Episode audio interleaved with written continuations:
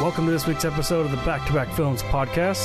This week we're covering Oh Brother, Where Art Thou and Pleasantville, talking about the digital intermediate and color grading. As always, in order to have the best discussion possible, we recommend that you watch the two films we'll be discussing before listening to the episode because of potential spoilers. I'm your host, Keith. This is Byron. And I'm Jacob. All right. Any updates from. I got the some last- updates. I got I got some Oh, updates shit. too. All right, you go first. I don't want to. I don't want to. I don't want to shine the light too hard, and then you'll be like, "Oh no!" So I'm really stoked about this. I don't. I am curious about how you guys are thinking, or what you guys will think about this. So, did you guys hear about Quentin Tarantino's new film? Oh, it's supposed to be about the Manson family? Yeah, yeah. Yeah. What? So I am actually really stoked about this because Horror film, maybe? yeah. So like I'm thinking Whoa! because like you know Tarantino has always done, and we we've talked about this when we did his stuff in his, his you know our podcasting about Tarantino, but he's so into you know he has his own universe, the Tarantino universe. He's never done anything that's based on a true story. The closest would be Inglorious Bastards, where he's used you know fictional or non-fictional characters and, and then kind of put a fictional spin on it. However, He well, Jackie Brown was based on a book too. True, true. But like this will be the first time he'll be basing a movie on like real events that like most people are very well aware of. Like familiar Um, with? Yeah. like not necessarily maybe the details, but definitely kind of what happened, who the characters are. So this is going to be super unique. I think it's awesome because he Game only changer, dude. supposedly has yeah, yeah, really because he, he supposedly you know he's saying that he only has two more films that he's left. So he's really going to try and make these last two like good, you know. Ah, Um, Yeah, for So this is good. I'm just I'm stoked because I like it when film directors like really change it up. Um, and I Yeah. feel that Tarantino, I'm gonna like whatever he does. Of course, if he came out with another western, because there was talks there was gonna be another western, but it was set in like the outback in Oh, Australia. God no, like, we don't need three westerns from it. so like I know that's Right. the thing. I was like, I I probably still like really like it, and it might be Right. the best film he's ever done. Who Bounty knows? but- hunter based westerns. I was like yeah. super so stoked to hear this because I'm like, this is not what I was expecting to be the next Tarantino film. Right. So it's it's gonna be cool. And like, what if he pulls a Kubrick? Right, comes up with like, you know, this epic horror movie that has been in him, or uh, epic, you know, tragic. Because I mean, it could be a love story. It could be you know Sharon Tate and Roman Polanski, and and then you know it could be it could just be something super unique, something that maybe we need to see from a prolific film director um, that's going to change change things, you know, Right. for a bit. And it- Also- it, could be a biopic. Yeah, I think that's what it's called. That's what my- biopic. biopic. I think that's how you biopic, say it. biopic. I think it's- I've heard both. I think it's I've biopic. heard both, yeah, But um, it's interesting because like most directors it's not always biopic. say, like like uh, K- Kubrick was always like, I, or was it Kubrick? Some director was like, yeah, horror films like are some of the hardest ones to make, like make good and proper ones. Yeah. So a lot, that's why a lot of like bigger horror films will be like later in a filmography. Because like dr- some directors are just like, no, I don't even want to attempt that. Like, yeah. Because like, it's weird. Because like Kubrick, right? He did only two movies after um, The Shining. Yeah. So that was definitely you know, Right. later in his career. Um, who Ruffin, knows if same way. Tarantino's going to actually only make ten films? Who knows? But and he's I also think getting he'll keep making movies, dude. I He's don't also know. getting married or he's engaged. What? Yeah, so he's engaged to this Really? like, Israeli um, That's singer that they met. They met back in uh, 2009 when he was doing Inglorious Bastards. It's kind of been like an on again, off again. And yes, we are the TMZ of film podcast. Um, but yeah, her name is. Um, Gotcha. name- Gotcha, forget her name. Uh, Tarantino. But if you type in uh, Tarantino engagement, she'll pop up. She's I, maybe probably I don't know. She's quite a bit younger than him, so he Clearly. might he might be like creatively uh, back in the swing of things or something, and maybe he'll do more than ten movies. Who knows? Dude, she looks significantly younger. than- Yeah. Also, he's like trying to look like David Carradine now. I know what you mean with the longer Yeah. hair and Yeah. stuff. with his hair. Yeah. But I'm like, dude, I'm happy for him, man. Like that's dope. I mean, I mean, I've heard he's a creeper though, so Yeah. I mean, I guess good for him for getting. what makes married. you say that? There are just women who said they they'll like he'll like creepily come onto them and like just basically expect like sexual, re- you know, oh like, my god. not Sexual favors, but like just sexual stuff, like Yeah. in general. Right. Like, Oh man. Well, yeah, I, I, that was a joke. I, I, I don't know. I, I just I watch his movies and it just feels like like there's the little creepy guys making these movies. Like honestly, like if I if I'm if I'm if I were to So uh, Yes. that's my goal. The next film I do, I want to make it so that Jacob just feels like, "What the fuck? He is such a creep." well, I'm sure you're already honestly, there. I've already yeah, I've already I've already felt that from your No, movies. Oh, I want it, Confirmed. I want it to. I want it to be more though. I want it to be more like, "What the fuck? Like why? Like Oh, yeah. why he's such a creep? Like what the fuck? Like what the yeah, fuck like, is he who doing? is this? Yeah, guy? who is this yeah, guy? like. Like, like I've never seen you before, and Yeah. then I, I watch your movie, and then I see you in person, and I'm like, oh yeah, that is the guy. That who would is the make that guy, yeah. movie. yeah. yeah, wait till you read the script I've been writing. That's exactly. I was Oh, sweet. explaining it. To, Ah. I was explaining it to Josh, who we rent the equipment from, or whatever, and he was like, "Dude, you think of the f- most fucked up things." I'm like, well, because the, it's just like the horror I like, like, and Yeah. I, I like, you know, like especially like the local horror festival. Like, I don't like the horror that they put, like that people submit to the festival, and I Right. want, I just want like super like boundary pushing stuff. Yeah. so it's like all right, that shit. you now know, I'm like- intrigued, Right. man. Now we're Yeah. Now we're intrigued. That's sweet. Do you guys know what TMZ stands for? No, something media. Oh wait, Uh, no, I don't know. TMZ channel. I'm just looking up TMZ, which Oh. stands for 30 Mile Zone. Uh, pff, the hell, that's weird. what? Must have to do with 30 Hollywood. Refers to like maybe. Yeah, oh yeah. Oh yes. No. Yeah. That that's what it stands for. 30 Mile Zone. So it's the 30 Mile Zone radius centered at the intersection of West Beverly Boulevard and North L.A. s- I was Oh, no, close. I'm sorry, North La Cienega Boulevard in Los Angeles. So That's I, I close. bet it's like this is like the these are all the celebrities, and we're gonna monitor yeah, exactly. these people in this 30 mile zone. But like they're like I they, didn't know but it's they, stood co- for but that. they It's- cover it's, almost too everything, though. smart. But they cover like you know they have like guys that are like filming in every fucking airport throughout the world. Oh, yeah. you know? But I think it's like the idea that like that's where all the celebrities Right. live. They all live and so there, they're yeah. like following the people in that area. Yeah. yeah, totally. yeah. Dude, fun fact though about the uh, Manson family and that whole scenario. Uh, basically, the majority of the stuff that we know about, if not like all of it, of like their whole escapade, took place in a nine to twelve month period. Oh wow.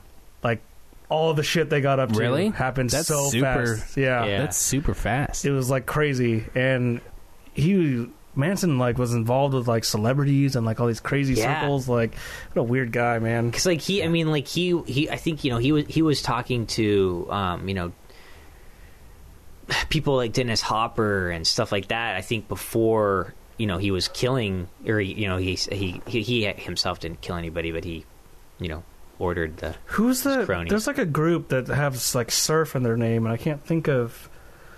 There's like some guy from this music group who was like one of his like close devoted followers. and he was, like, Yeah, a big like, um, guitarist yeah. or something. because he was really because Manson I, I was like really into music and he wanted to make a band I think and he part of the reason why he was upset uh, was the people that lived in the house that Sharon Tate and Roman Polanski had were music um, executives and Mm-hmm. initially he had sent those four people to go um, kill those guys but when they showed up those guys weren't there and Sharon Tate was there with you know some of her friends and that's how So they messed got up.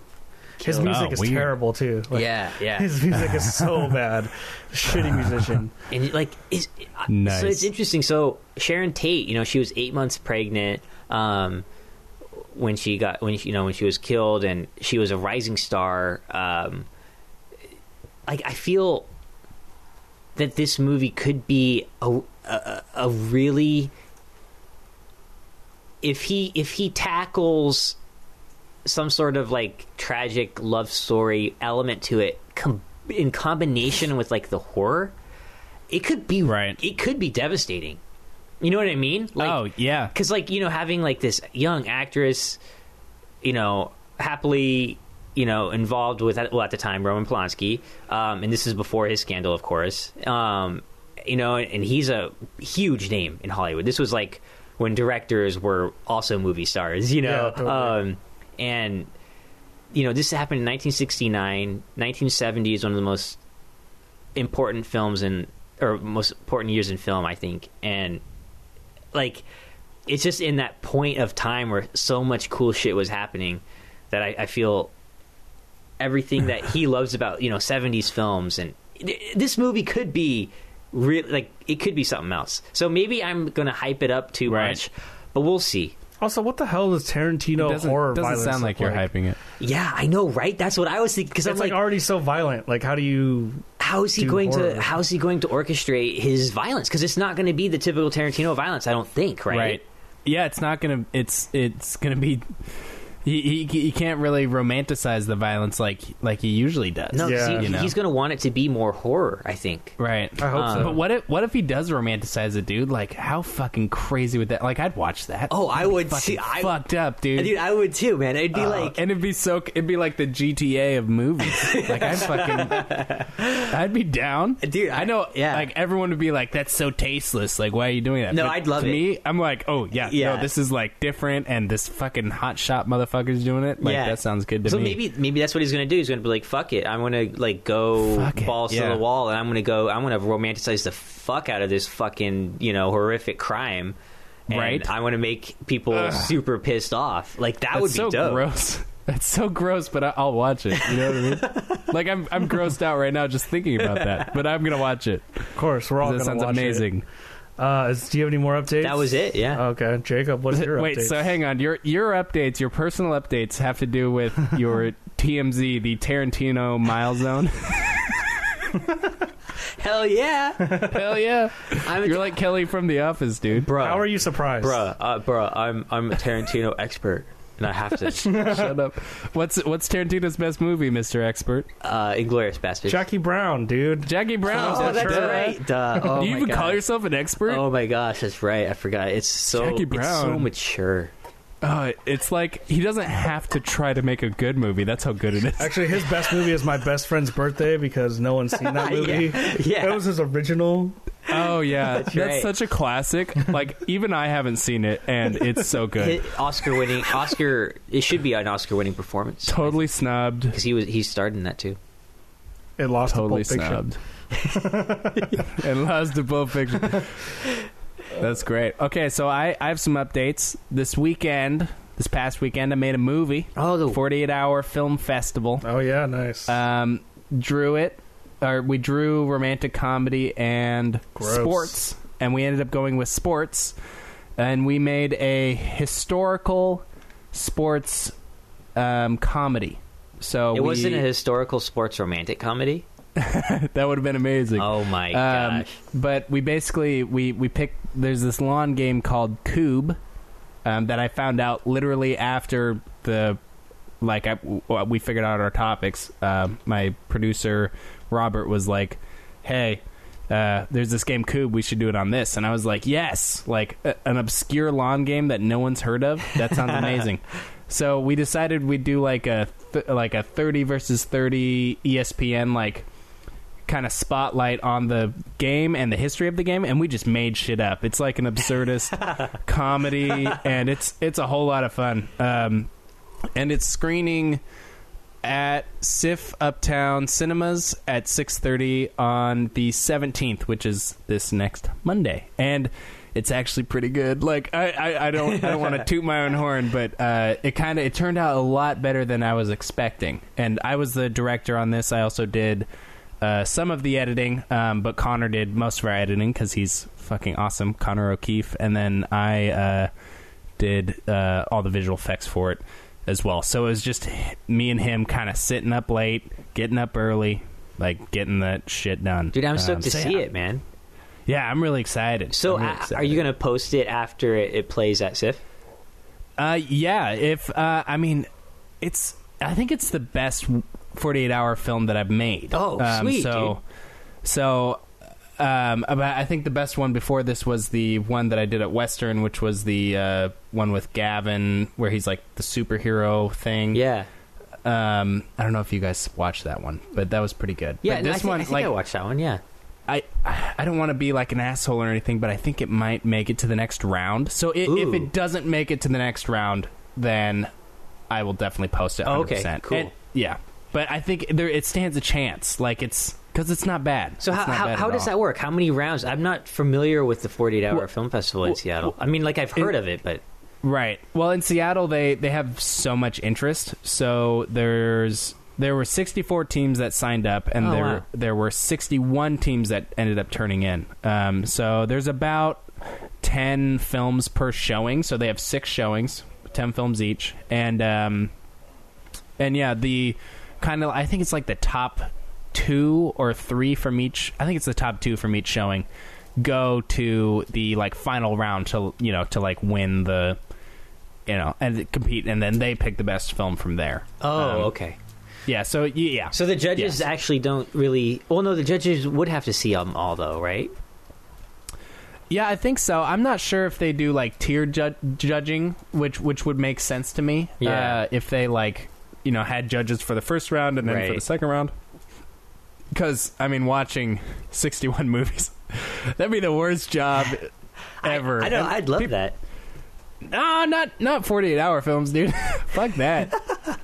Fuck that. I have a hard enough time sitting through like my own theater. Like I, I want to leave like halfway through normally. You can sign Um, up for those even though you don't live in Seattle, right? Or do they restrict it to Seattle? Um, well, the 48 hour film project, they go around city to city. So you have to have a majority of your cast and crew f- in Seattle when you're doing it. Oh, okay. Um, so I think the only person we had was Tyler Riggs, who was who wrote this thing, and he lives in Phoenix. He's a buddy that I've collaborated with a lot down in Phoenix. Um, but yeah, I think yeah, like a majority has to be in Seattle. But yeah, they they float around. They're like a worldwide group. They're called the Forty Eight Hour Film Project. Um, so they, you know, they go around. I they feel get like around. they get You around. know what I mean? Yeah. I feel like there's a lot of 48 hour film festivals in Seattle. Like they, see- I feel like one pops up on Facebook like every other month. Or every yeah, couple that's probably months. true. I'm don't sure know. there's a lot of places that do it, but the 48 hour film project, they only do the Seattle 48, which is over the summer, and then they also do the horror 48 for, for horror films. Oh my god! Um, and that's please. like That's in right up Keith's October. alley. I might That's have right to try up it. Keith's uh, Keith's back alley. Yeah, Might have to try it. Yeah, the back alley, the Brown Town. you taking the back alley to Browntown? Oh. Uh, no, I'm jealous though because like I really am itching to do a 48 bad man. Like I love Oh, that yeah. process. It's just you have no choice. You pump it out, and that's Yeah, it. you have to. And you, You see have it to. you, shown. pump, you have to do it. You have to. Yeah. you and go up that's the it. back alley and you pump it out. Yeah, yeah. pump it out. You pump out Browntown. yeah, no, but I seriously like. You know, Western had one obviously, and then the Pickford here tried to put one on, but there was only like three teams that signed up, so like, I Yeah, don't that know if was they're kind going of to a do another disappointment. one. You know what? I did that, and we ended up winning a prize, and Hey, we never got the money. We were supposed to get a hundred. or wait at something bucks. Western. No, Uh, this Pickford? was for what was that called?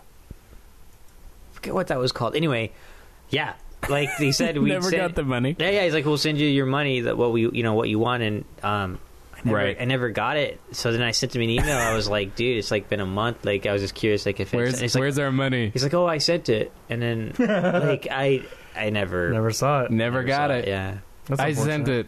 What an asshole. yeah. That that's like the summary of these things, and like it's fun to do them, but like essentially, you're we paid. I think it was 150 bucks for the early registration, which is what we did because we knew we wanted Oh, to do that's it. a lot. Yeah. It's a lot. Like it's not cheap. And then and then you make your movie and then you have to buy tickets to the showing, which is like $10 each. Damn. so it's like how much are we just giving these people like free mo- like we're we're giving them a film that they can use for promotion. We're giving them a film that they can use to sell out tickets and it's like Dude, why are we not Where- being the people why to don't- run this? how come we're not doing this? Why Let's don't we do one- this? Dude, let's do like we'll do a podcast one. We'll be like the back to back films podcast forty eight hour film festival. Right. Send it in. Submit- we'll submit judge your it. f- Actually, films. dude, that would be cool. Three I- million Dude, that would could- we could actually make- that's actually a good idea. If we could We could get make a so couple much of money. like people, if like if we could get a couple of groups and just get it started with like y- you know like three groups or whatever, Right. pitch you'll, your entry fee is like ten dollars. Just Ten- for, we could just- for, thousand for dollars. beer for Feed off watching the of- movie, Like, Right. and we then- can feed off of people's dreams. We're like, oh, you want to get, you want to get uh, recognized. you you want to you want to become a famous filmmaker. Join our Dude. 48. We could do a we could do a, a co-op between ours could and just be- Robert's podcast. We'll Yeah. do a, a group. We could just scummy fucking guys, dude. it's fucking shady. even though they were on your 48 hour team, I see why you had them now. Nah, dude. We could just fucking we can wear like like suits that like don't even fit like they're too big for us and just walk around like we own the place. Do you know? But I'm serious. Join our like, we could- 48. You want to get recognized? I wonder, like, it's it's not that hard to like set up a 48. Oh my god, it's actually. I'd be down to to watch people's films and judge them. And we could try and and judge them. and then see like how to get it shown at the Pickford or something. Yeah. Like I don't That get to could be pay cool. them to show stuff, but I don't know. That could be kind of cool. I'm not gonna lie. Could be fun. Robert does the. Um, if we're just going to talk about Robert all the time, he does that um, music heat thing or whatever in Bellingham, Northwest Heat. Northwest Heat, and that could be. Uh, Wait, what is That's kind is of that a the similar So thing. what is that? Is that the music video film Uh, Oh. festival. I mean, yeah, cool. but it's in Bellingham, right? I have no idea. Pretty sure. I've it's in never done Bellingham. it, so. I'm gonna have to look into that. That's cool. But yeah, we should. Oh yeah, you'd be down. You'd be down for that. You like Yeah. music videos. I'm gonna have to just kind of come up with a cool band. I need to find. Well, like, there is one that I know of. It's That's the local. hard part is finding someone that you're like, damn, I like your Yeah. music. Let's. There- You're like, hey, There's like this- Can I make a video for you? rap group that do interesting kind of rap that I like that are in the area. Um, that maybe I can look to them and be like, hey. Do you have a f- song that you would like a music video done for? or I Right. could do a music video for you guys. Yeah. Maybe if you found a really good song and you're like, "Hey, I love this this song," and go go through it at a, I'm very passionate about this angle. I think they would like it. Yeah. more. Yeah. Cool. Yeah. No, but for real, we should talk about like doing our own 48. I That mean, would we be could cool. even like. Uh, that wouldn't be fair. I wouldn't. We wouldn't be able to participate, but you know, or we could participate No. and then have it show No, out no, a no. competition. we should be able to participate. We're like, "Oh, we win, we get all the money." so, Be yeah. genius. Oh, This is We'll the lose, genius. like, the eight But I mean, business you ideas can we even have. call it. You can even call it though, like you know, back to back film podcast most fucked up forty eight hour. You know, like make it Right. You can even, you can embrace like the fact that it's you know. BTB Films fucked up 48. Right. Yeah, yeah. the themes are getting drunk, getting high, horror, and that's it. Right. we could have an, am- Yeah. like a million dollar prize that that we just don't give out to people. the, the film just has to be about getting fucked up, whether that's like by sex, by booze, by drugs, by violence. By being hit by a Right. car. Yeah, It's just It's a in three minute family film about related getting things. hit by a car. yeah, man. Man- Oh, man. Manson family related events. Dude, but yeah, no, like that'd be super sick. That'd be super sick. I don't know. Yeah, it'd be pretty gross. that'd be awesome. I don't know. I how would, do I it, would but- feel, I would feel shady. Yeah, feeding off people's dreams. That's uh, that's the way to do it. We're just that's how giving you make people money. incentive to shoot stuff, Yeah, basically. yeah. So, yeah. Yeah, that'd be fine. Uh, all right, let's move into our topic then, because this is a cool one that I think all of us are interested in to some degree. Yeah, I'm Um, excited. I am too. I love this shit. This is like my favorite. yeah, I've been like more into coloring recently too, so it's like, you know, talking or like learning about like the basis of color and stuff is really awesome. Yeah. Um, Right. So our main topic this week is the digital intermediate and color grading. Our first film is Oh Brother, Where Art Thou? Uh, oh yeah, so gonna try something different here too. I've altered the way of like the information we're gonna give out, dropping a lot of the like credits so we usually say, and then just trying to focus on the ones that are relevant to each topic. So in this case, the most relevant ones are obviously like the writer, director, um, and then cinematographer and colorist were the big ones. Oh, and in the case of Oh Right. Brother Where Art Thou, the mu- the music composer as well, because the film was so wrapped up in music. Um, so just cutting back He- on what we're saying and just focusing on the relevant individuals. Like Keith, I, I, I'm afraid of change. You can't change. can't change things. No, you can't change this. It has to be the same. Next time I won't say anything and you won't even notice, so it'll be all right. Probably We'll because get I don't there. even listen to when you do this part. Well, I, change- I just zone out. Zone out. Ch- ch- Uh, This is my. This is when I sleep. Jesus. if it, if you remember though in Pleasantville, um, change is important. yeah, yeah. I don't want to go back Yes, to the way I remember. I remember. I know that. Jacob remembers. Yeah, I totally remember that. It's just like how I remembered um, uh, Hercules last week. Y- yeah, yeah. Wait, you remember the title of the movie or something about the movie? Uh, something about the movie. Yeah, what did you remember? we were. What Be part specifically? specific. I remember Give me the that, um, timestamp. what uh, the about three minutes in, um, you see what's that guy's name? Reeves. you see Maybe. Reeves. Yes. Yeah, you see Reeves. And he, That is he's- true. He's uh, he's He's Hercules. he's Hercules and he's Let me just feed you all the Ah. information. he's walking. yeah, He does walk. yeah. Does He walk a does lot. walk. Yeah. He's a walker.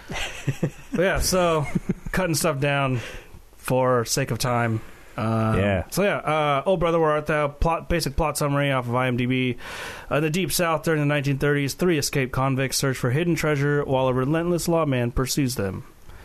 Made in 2000, the film was written, produced, and directed by Joel and Ethan Cohen. Uh, I think it's important to note here, since it's our first Cohen brothers film, Yeah. that uh, Joel Cohen is listed as the sole director and Ethan as the producer because the Directors Guild of America or the DGA requires that there only be one director uh, credited on every film. They're basically like the directors union that controls everything about directing in Hollywood. Well, pause for a second. How how can how how can Phil Lord and Chris Miller ha- have the dual directing credit? Uh, I'm getting to that. Actually, Okay. that's my next, literally like the next couple of words. Unless Do it. they are an established, Took you forever. unless they are a quote established duo. So oh, that makes sense. It's like the Daniels, or just Daniels, the dudes who made Swiss Army Man. yeah. Um, it's two separate guys that just go by Daniels because I think they're both named Daniel. Um, so yeah, so you have to establish yourself as a duo in some form or another, and it took the Coens quite a while to become an established duo, which is really weird. Why? Um, I have no idea. Yeah, it's weird. I have no idea eh, because like they made, you know, important movies before this movie. Yeah, I mean, like they Right. won the fucking Palm d'Or at the Cannes Film Festival, most coveted prize at the Cannes Film Festival in 1991 for their third fucking, oh, their fourth film, Mm-hmm. uh, Barton Fink. You know, And Fargo and Barton Big Fink, Lebowski Oh, yeah. were before this too. I love Barton Fink. yeah, Barton Fink is one. Of Actually, their best. this movie wasn't even the one. Well, obviously, it's not the one where they did that. It was the next one, The Lady Killers in 2004, where they had their first credit as the Cohen brothers. Um, Oh, I see. Maybe they just didn't care. Maybe they were just like, "Fuck it." well, I think they did because for a while they were going by the alias of Roderick James as a workaround. That- yeah, that Right. was their for their editor. Oh, For was their it for edit- the would be like editor? edited by Roderick James. Yeah, it was Oh, I a thought it joke was that their- they did. Oh, okay. Yeah, Oh, never mind. That's pretty funny.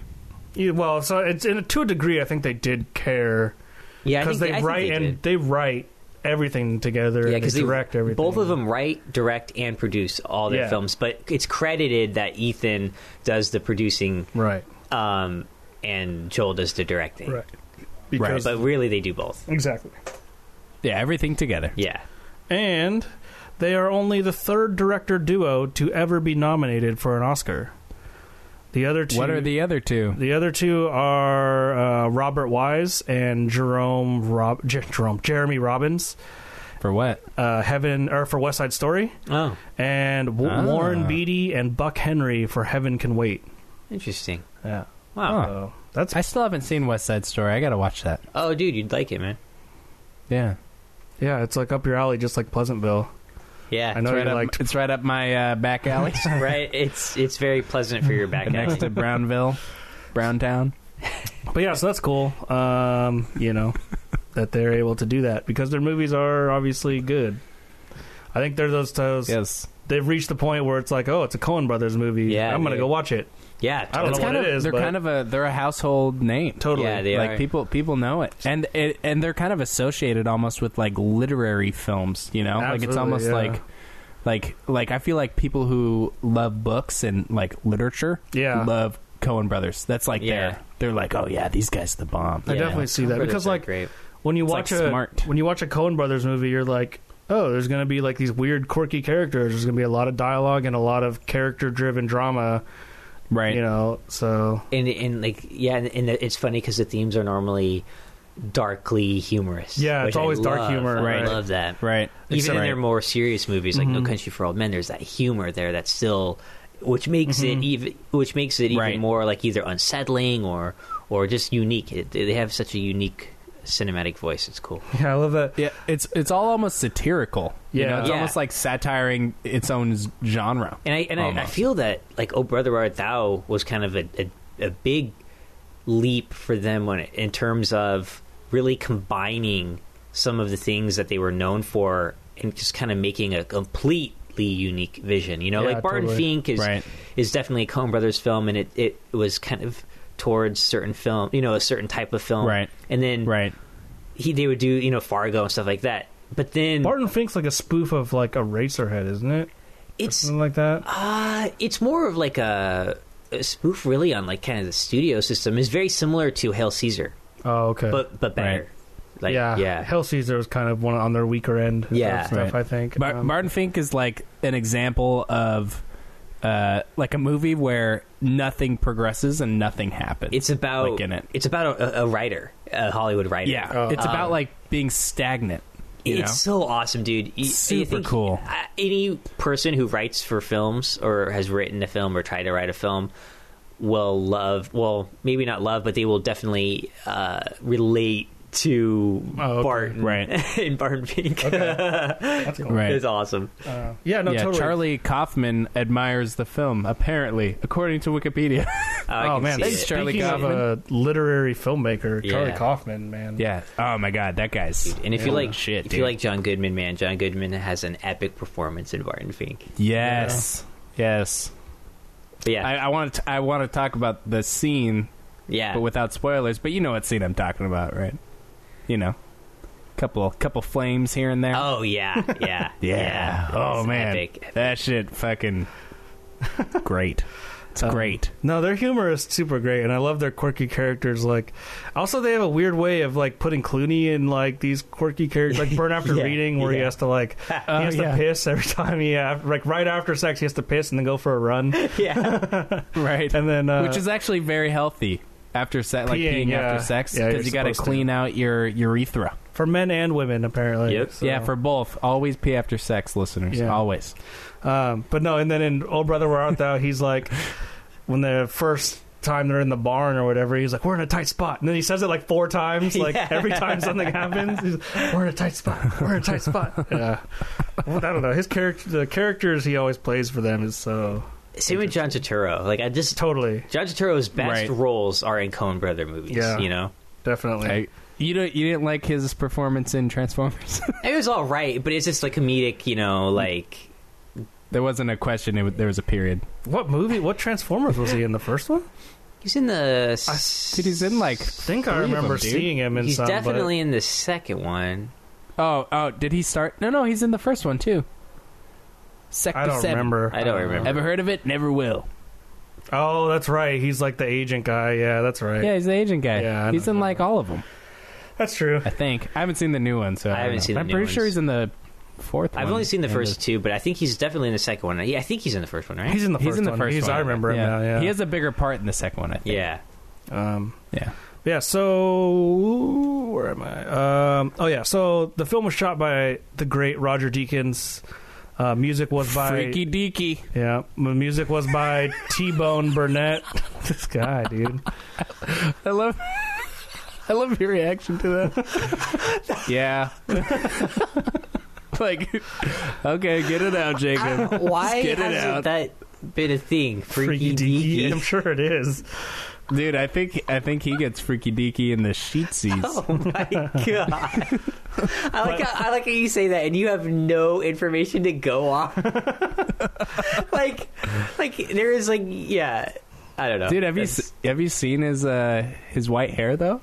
Like he's got that shiny, Yeah. curly Silver white hair. fox. He's got that silver fox thing going on. Yeah, Oh my gorgeous God. white hair, dude. Gorgeous. See, this is why Jacob is the editor of our TMZ because you know he just says unfounded shit all the time and just prints it like it's fact. Oh my god, that's Right. awesome. But he 30 does, mile he, zone. he does have the white hair though that he's had for a He long time. does, it, and it, it does look really nice. It's really nice white hair.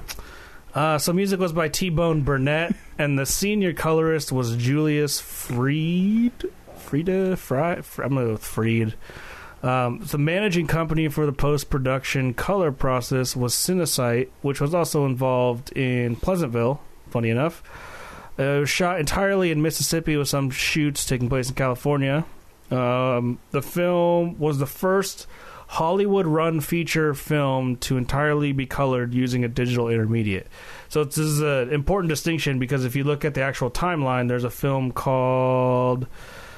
Uh, I wrote it down because I was going to talk about it a little bit later, but it's called. Um, son of a bitch, where are you? It's like S- S- Scuff? sorted. sorted is yeah sorted so it Mhm. started with an s yeah um, that was the first film feature film to be done from start to finish using the digital intermediate process but this is the first hollywood run feature film oh brother where art thou so there's a there's a Right. distinction there um, But but also, uh, Chicken Run was Oh, the first yeah. feature film in Europe, also the same year in the 2000s, to, to go through this process. and that was an animated film And that was yeah, that was a or it was stop a motion? um, yeah, it was a stop motion film. Shout out to Chicken Run, man. That movie's dope. The movie is good. I'm surprised you like that movie. Dude, I love It stop surprises animation. me. Dude, I have a soft spot for um, stop animation, man. do you ever watch box trolls I haven't seen that one yet. that's a good one Have you seen Kubo? Kubo's good. Uh, I, I, Kubo is man, good, Kubo is man. on my list. I need Kubo's to see like that. Yeah. holy shit. Also dude, I've seen it like Fantastic four Mr. times. Fox. Shit, dude, I love Fantastic Mr. Fox is my. Oh, I still love haven't watched one. that. Oh, I'm what? failing. I'm we, failing. we went over this Oh during the my wes God, anderson what one the fuck? You Right. haven't seen Isn't that, crazy? Dude, today at work, someone's like see someone referenced Fantastic Mr. Fox and I just I just sat there nodding like, "Yes, I know exactly what you're talking about." And I had no idea. And I had to deliver Jacob, a video man, you, you are based on that. surprising me. And I did it. You are surprising. I know. me. Wow. I'm the worst. You know, I'm instead the of watching worst. Ghost so much, maybe you should like, you know. Dude, I can't not watch Ghost, dude. so basically, if you saw it on TV and it s- was running, you'd have to sit down and watch it. I would have to. Oh. You know, I wa- when I first watched that movie, I had it on Netflix DVD. I watched it twice in a row, and then I watched it again the next morning with Tiff. And then after Tiff after work, she went and bought it for me afterwards. So I now and suddenly have it this on is why Blu-ray. they're married or getting getting married Whoa, yeah, getting married. Come on, Well, that I was heard- her that was her ring to you Well, I heard that she's marrying the ghost of Jacob because he actually, Yes. 'cause he, Oh, yeah. he killed himself. right. Uh-huh. He's actually more interesting. We're being haunted right now. Interesting. Oh, God. Uh, Ridiculous. But yeah, no, there, I think. Yeah, there's always one time in each episode where we're like, "You haven't seen that one." yeah. Like we all have these Right. movies that are like, "Oh, Oh, we haven't man. seen them." Like, Okay, well, here's here's the question for you guys. I'm sure you guys looked it up in your research before this, but what was the first movie, live action movie, to utilize the digital intermediate? So not the entire film, but what was the first live action film to utilize this? Was oh, it, it was New technology. 1995, wasn't it? was it Schindler's List? 1993, Oh. Schindler's List, right? Nine, 92. Sorry, 92. I looked it Wait, up. but no, I don't not remember. Schindler- Schindler's was it List. Schindler's List? Oh Nope. man, Uh, I'll give you a hint. I'll give you a hint. It's um, it's it's a, uh, a it's a gaming movie, It's a gaming movie. a gamer oh, movie. Jumanji. No. uh, S- okay, I'm going to tell you. Super Mario Brothers, oh, huh, I would never have gotten that. 1993. Weird. First one to utilize it. That's weird. Isn't that weird? Yeah, of all that's- movies. I know. Yeah, And I- That's I've- the I've one nev- that I've never paved the seen it, way. but I've seen parts of it that, and it looks pretty bad. It's um, it's not the best. I will, uh, I will admit, it's not the best movie. Like I don't know who decided that Goombas should have large head or small heads and large bodies. Like that's not what a Goomba is. Whoa. Are you familiar with Mario at all? Um, it's been so long, man. I, I okay, so you, yeah. you you first plug in Mario, the first enemy you see, that's a Goomba. see. I don't even The remember. I brown don't even- mushrooms. I don't. Oh, The okay. brown Oh, mushrooms Okay. with okay. the, with the large heads. Yeah. Right? In in Super Oh, Mario thanks. Brothers the movie, they have large bodies and small heads. So they just invert it and they look s- it's I don't know. That's that's that is a uh, metaphor for the of for the rest of the creative decisions that were made f- in the making of this movie. oh wow. Yeah. Dang. Not not great. not a great movie. Not not great at all. See, and then it says Snow White and the Seven Dwarfs was the first film to be entirely scanned to digital files, manipulated, and recorded back to film at 4K resolution. Yeah. Oh, wow. The Yeah. original animated one. Yeah, That's cool. Yeah. that's pretty 93. crazy. Yeah. Rest- Yeah, and then the the rescuers, yeah, you were- yeah. yeah, first You got- you feature got length it. film to be entirely recorded to film from digital files. Was it That's the interesting. Rescuers? Yeah, the Rescuers Down Under. Oh, okay. That's a good movie too. Yeah, it's pretty good. Yeah. I like those. I remember movies. that. Well, yeah, when I was, when I was a kid. Uh, let's see. Yeah, but ple- uh, oh, yeah, it's right Ple- there. Never mind. Pleasantville kind of lands in this zone too because it's it was uh, one of the, it wasn't the it was like one a significant amount of the movie what used this process First time the digital majority intermediate. of the movie. Yes, Yeah, is yeah, what it says. Um, yeah. Right. Mm-hmm. So, uh, just real quick, which is pretty crazy. just to finish off, oh brother. Uh, so the filmmakers scanned the film into a computer at 2K resolution. They corrected the color using a color sweep program. I'm not exactly sure what they used at the time. Um, and then they output it right back to film. Pretty straightforward process. Um, I don't. I think what they did initially was they color timed it. I watched the behind the scenes and they kind of touched on it, but I think they did the color timing and then they did the digital uh, grading afterwards. Yeah, so that's like, I'm pretty sure hey, that's how they did it. Hey Keith, What? what is color timing? I'm gonna get to that actually. Okay. so there you go. Yeah, uh, I just want to touch on the two movies before I jump right into it. Um, but I need to know now. that's too bad. You're gonna have to wait, kiddo. Uh, so they did this process out of necessity more than anything else because they were initially planning to go through the more traditional color grading route at the time, aka color timing. Um, but they couldn't get the specific sepia toned look that the Coen brothers wanted. They wanted kind of the dusty, grimy feel that the movie has. Like it's kind of dry, arid, feels hot, moist. Like there's something about it, right? That's It's probably the best film that's ever, the most successful out of, of getting that. I Yeah, think. It definitely. is the first Right. one, and it's the most successful. I yeah, think. definitely. yeah, Um, nothing like a good hot and moist color correction. That's for sure. moist. Just think about the word moist for a second. we should we should just have an episode where we say moist for two hours. Oh, On a for, loop. for our listeners. Just all of us. You know, I've never had an issue with that word, but I know a lot of people do. That'll be our April Fool's episode. It'll just be moist over and over and It's over again. moist. yeah, or that's Christmas. Instead of doing a traditional Christmas episode, we'll just good. We'll just say Moist. moist. yeah. Yeah, Could do I, it really. Do some long ones too, Could you like change it to, like, moist. Could you do like mo- moisturizer? No, Oh, just moist. Ah. You can say it as, like sexy if you want. yeah, you could say only Byron, only I B don't- Ryan I, can I say don't it's even, sexy. I don't even know if I'm capable say it in of your saying soft voice. it. Yeah, just say it. I don't do know it, if I can in- actually do it, say do it. it in like a I whisper. don't know Do if I like a can- whisper. I, can't, I don't know. I can't, I can't- You can do it. Just whisper it. Just it's, whisper it. It's not inside me. Yeah, it will be if you say moist. say it. Do it. I'll Oh my do it. gosh. Moist. Oh my god. Moist. You gotta like you gotta whisper, but get that low like those low tones in there. Moist. we we are we are totally going off topic Yeah, this here. is so far off topic. this is so this is on topic. this is so bad. Talking about color correction. Moist. Oh, color God. correction. This is so bad. So Deacons was able to do a lot towards getting the look that they wanted. He basically spent weeks before they actually even talked to Cinesite to see what Cinesite could do, uh, just testing all the various photochemical methods that were around, and um, could get so he could get close, but just it was never exactly what they wanted. So. Um, Basically, they went through the, the digital intermediate because like everything they filmed because they shot in Mississippi in the summer in like June, July, uh, it was like everything was super, super, super green, and it just was not you don't they didn't want it to look s- green saturated. Didn't they want to needed- look like it was filmed in the dry. jungle. Yeah. yeah. So that's why the trees are all like super yellow because they were green and then they swapped the they like shifted the hue of green to be yellow. I love that. It- yeah. That's when I think when I think of "Oh Brother Where Art Thou," I think of like the yellow, Yeah, You know? totally, exactly. yeah, the kind of Yep. golden kind of the trees gold. and stuff. that's yeah. the gold for sure.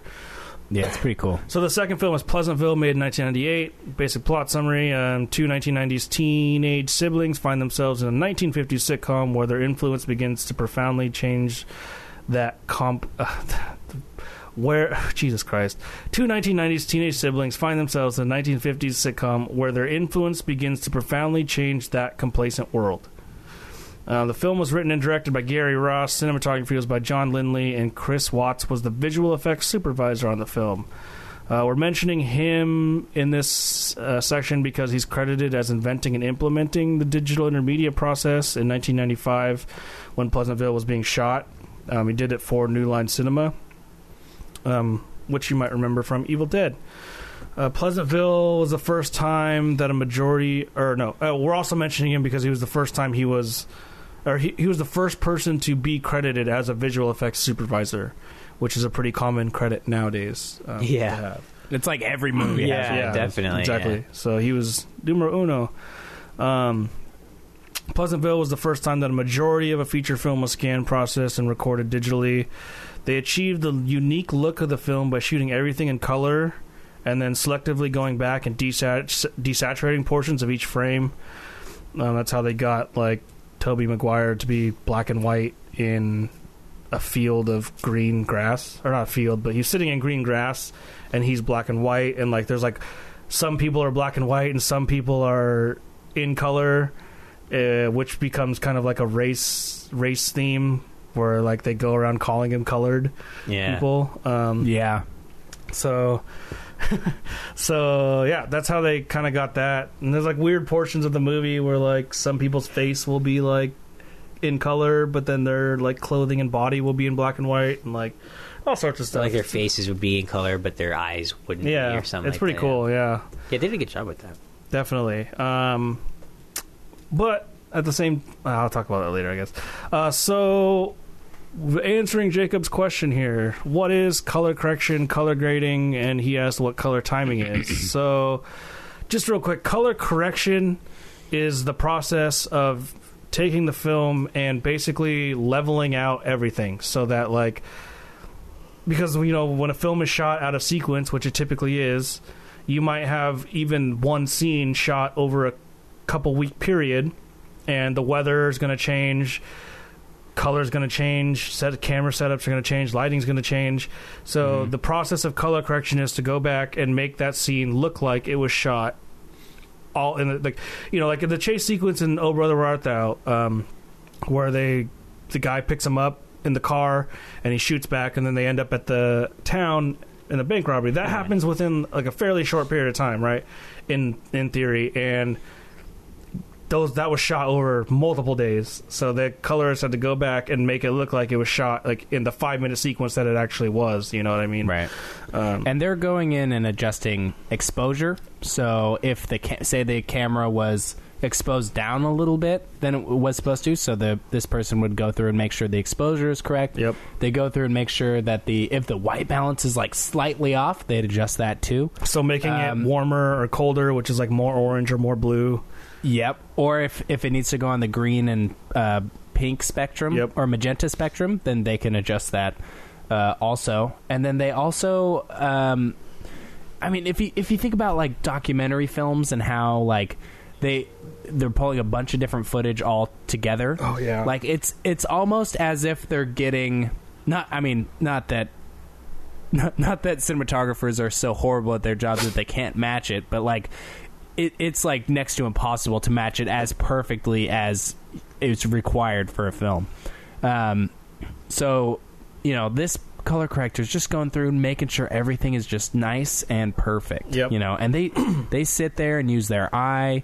They use these other tools that uh, allow them to look at the RGB, um, you know, the red, greens, and blues to like make sure that's all balanced. yep Um, they look at skin tones that's the big one specifically yeah. because that's the big one. Um, so yeah, there's a lot that goes into it, and it's extremely technical and uh, artistic at the same time. Yeah, there's a lot of specific numbers you have to know because like broadcast television has its own standards for color versus trying to show your film in a theater versus trying to show it Right. online, like compression versus like, different projectors. Yeah. too Oh, have God. different Yeah. like they. Sh- it it gets as specific as to like the brand and the model. You Mm-hmm. know, S- Yeah, it's like trying to like think about how many things we watch movies on Mac versus PC, iPhones, any of smartphone, theater screens, you know, a billion different types of TVs like each one of those has their own not only can you calibrate and color your own specific items, but now you're the filmmakers are trying to like match or like give you the best option for like each one of those. So like, you know, if you're gonna have a theater run, there's gonna have one version of color, and by the time it gets on Netflix, they have to go back through, and it's usually like an online colorist or someone will recolor it and pull the colors into a certain range so that it looks fine for that viewing. right? You know, it's it's crazy tech, uh, how technical it can get. It, and if you think about things, it, not even ju- like e- just different TVs, they all have different settings on there. And I'm, I know everyone's screwed with their settings on their TVs, where it, they can adjust the contrast, they can adjust the Brightness, saturation, they could adjust even like some of the red colors, blue colors, green colors Yep. um, all those things when usually usually if it's a big bigger film someone will go through and make sure that if someone's tv is slightly off it's still like viewable and understandable Yep. um, with it um, but for lower budget films people don't really do that and it just gets it just gets sent out to dvd or it gets sent to tv like kind of as is um, That's part of But the yeah. distributors. Like that's one thing we didn't because we haven't touched on distribution too much yet. But that's kind of part of their job too is making sure that when they go to make like the bunch of DVDs that it's p- it's the numbers It'll are work. correct for a range for a DVD versus like a Blu-ray. Or Right. something, You know what I mean? Like But yeah, DVDs are just they're like a safer range. Yeah. Mm-hmm. Than than for for like theaters and shit. it's Yeah. it's kind of it actually kind of depresses me like when like i make you know when you make a film right and you do all that work the color correction and stuff and then you know that like people are watching it and and they're not watching it in the same way that you made it you know what i Right. mean like because Yeah. you spend all that time wanting it to look the way you're envisioning it Ex- yeah. And, then- someone spent the time to make it exactly that. yeah, and then and then Mm-hmm. Yeah. and then someone has their color balance way off. I mean, like I've gone to a couple friends' houses and their TVs are just not calibrated right at all. You know, Right. and, and Nope. I'm- and- Dude, it bugs me every time. yeah, and they don't even know. You know, Yeah, they have no And I'm idea. like, man, your colors are way off. Like the you're most seeing obvious stuff- one is like uh, uh, TVs that are in public places. y- A lot of times they'll be more like orange. I think Yeah. is more is the most Yeah. common thing. Like skin tones get- and people will be orange. you get that side by side when you like go to Best Buy Yeah, or Costco yeah. or something, Yeah, and definitely. you can like see the difference in the color. Mm-hmm. Yeah. like the, I think that's the best example of like what color does. Yeah, and that difference is like a couple numbers off like the number like No, tiny. yeah, when you're actually looking Tiny. at and dealing with color like in the programs it only takes two shifts to the left or right to like change a bunch you know change the color like a Yeah. whole bunch so Yeah. It's weird 'cause, like- especially with those side by sides, you can really tell. My parents have a, a Sony, and then I have a Samsung TV, and they're cal- I you know I, I I calibrated them pretty pretty good. They're both, but they're still I like I prefer my TV just a little bit more. It, it just Yeah. has it just right. it's a li- it's newer of course, but it's uh, it's I don't know the coloring is different. There's a difference It is, between yeah. the brands, and I'm just Right. like wow. I mean, it, it, there's they're cal- they're calibrated based. I mean, I did both of them like. I Right. don't know. It's just weird. It, if if you're if you're interested in calibrating your TV, you can go on cons- Consumer Reports, um, and they have uh, calibrations for every TV that they've reviewed, um, as far as like w- how to calibrate it correctly and what they recommend for the best calibration. So if if you want that for your TV, all you need is a Consumer Reports r- account, which I don't know how much that costs, but I bet someone in your family somewhere has one that you can you can steal for for your TV Consumer if you want to do that. shout out to Consumer Reports. They're giving us uh, two hundred thousand dollars for that. Yeah, or that. is that it? Oh god, that wasn't worth it. Each, each. Oh, each. Yeah. Oh, okay. So that's you never know, mind. Consumer Reports. Sign up today. Um, and it only takes like five minutes. Like it. Yeah. It takes It- five minutes yeah, to sign up. it's- No, Yeah, no, it's I mean- super I easy. meant calibrating, Use uh, use the BTB as the promo code. shit, shit, it takes five minutes. to- ConsumerReports.com slash BTB. yeah, slash BTB it- Films it- it should- podcast. Yeah, it, it takes five minutes to calibrate and to just you know look it up.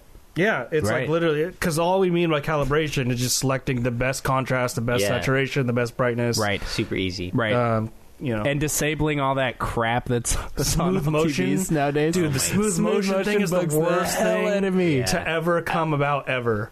Like Everyone is like, I, it feels like I'm here. I'm like, yeah, I don't want to be here. I want to be watching a movie. Yeah. Like, I don't the, fucking the want individual this. who came up with that should be jailed, like, and sent away into the gulag in Siberia. Like, dude it's it's, It's super so smart bad. though it's super smart because when you're Hate looking it. at Ugh. tvs at this at the store you can turn that on and people will automatically go buy that tv because they'll be like oh look how crisp it is it's like you're there you know what i mean that's what people Stupid, like and for dude. watching sports dude it's fucking great for football like that we plug we i go to my parents house and and we just like crank everything up like to to 11 and when we watch uh seahawks games it's fucking amazing UFC man.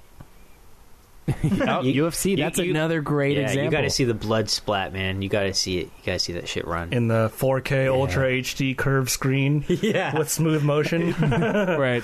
With It- but Dolby it's a, thir- surround it's sound. a th- thirty-inch TV. it's also a, kind of the fault of the gaming industry too, because right now the big thing in gaming is like 4K at 60 FPS.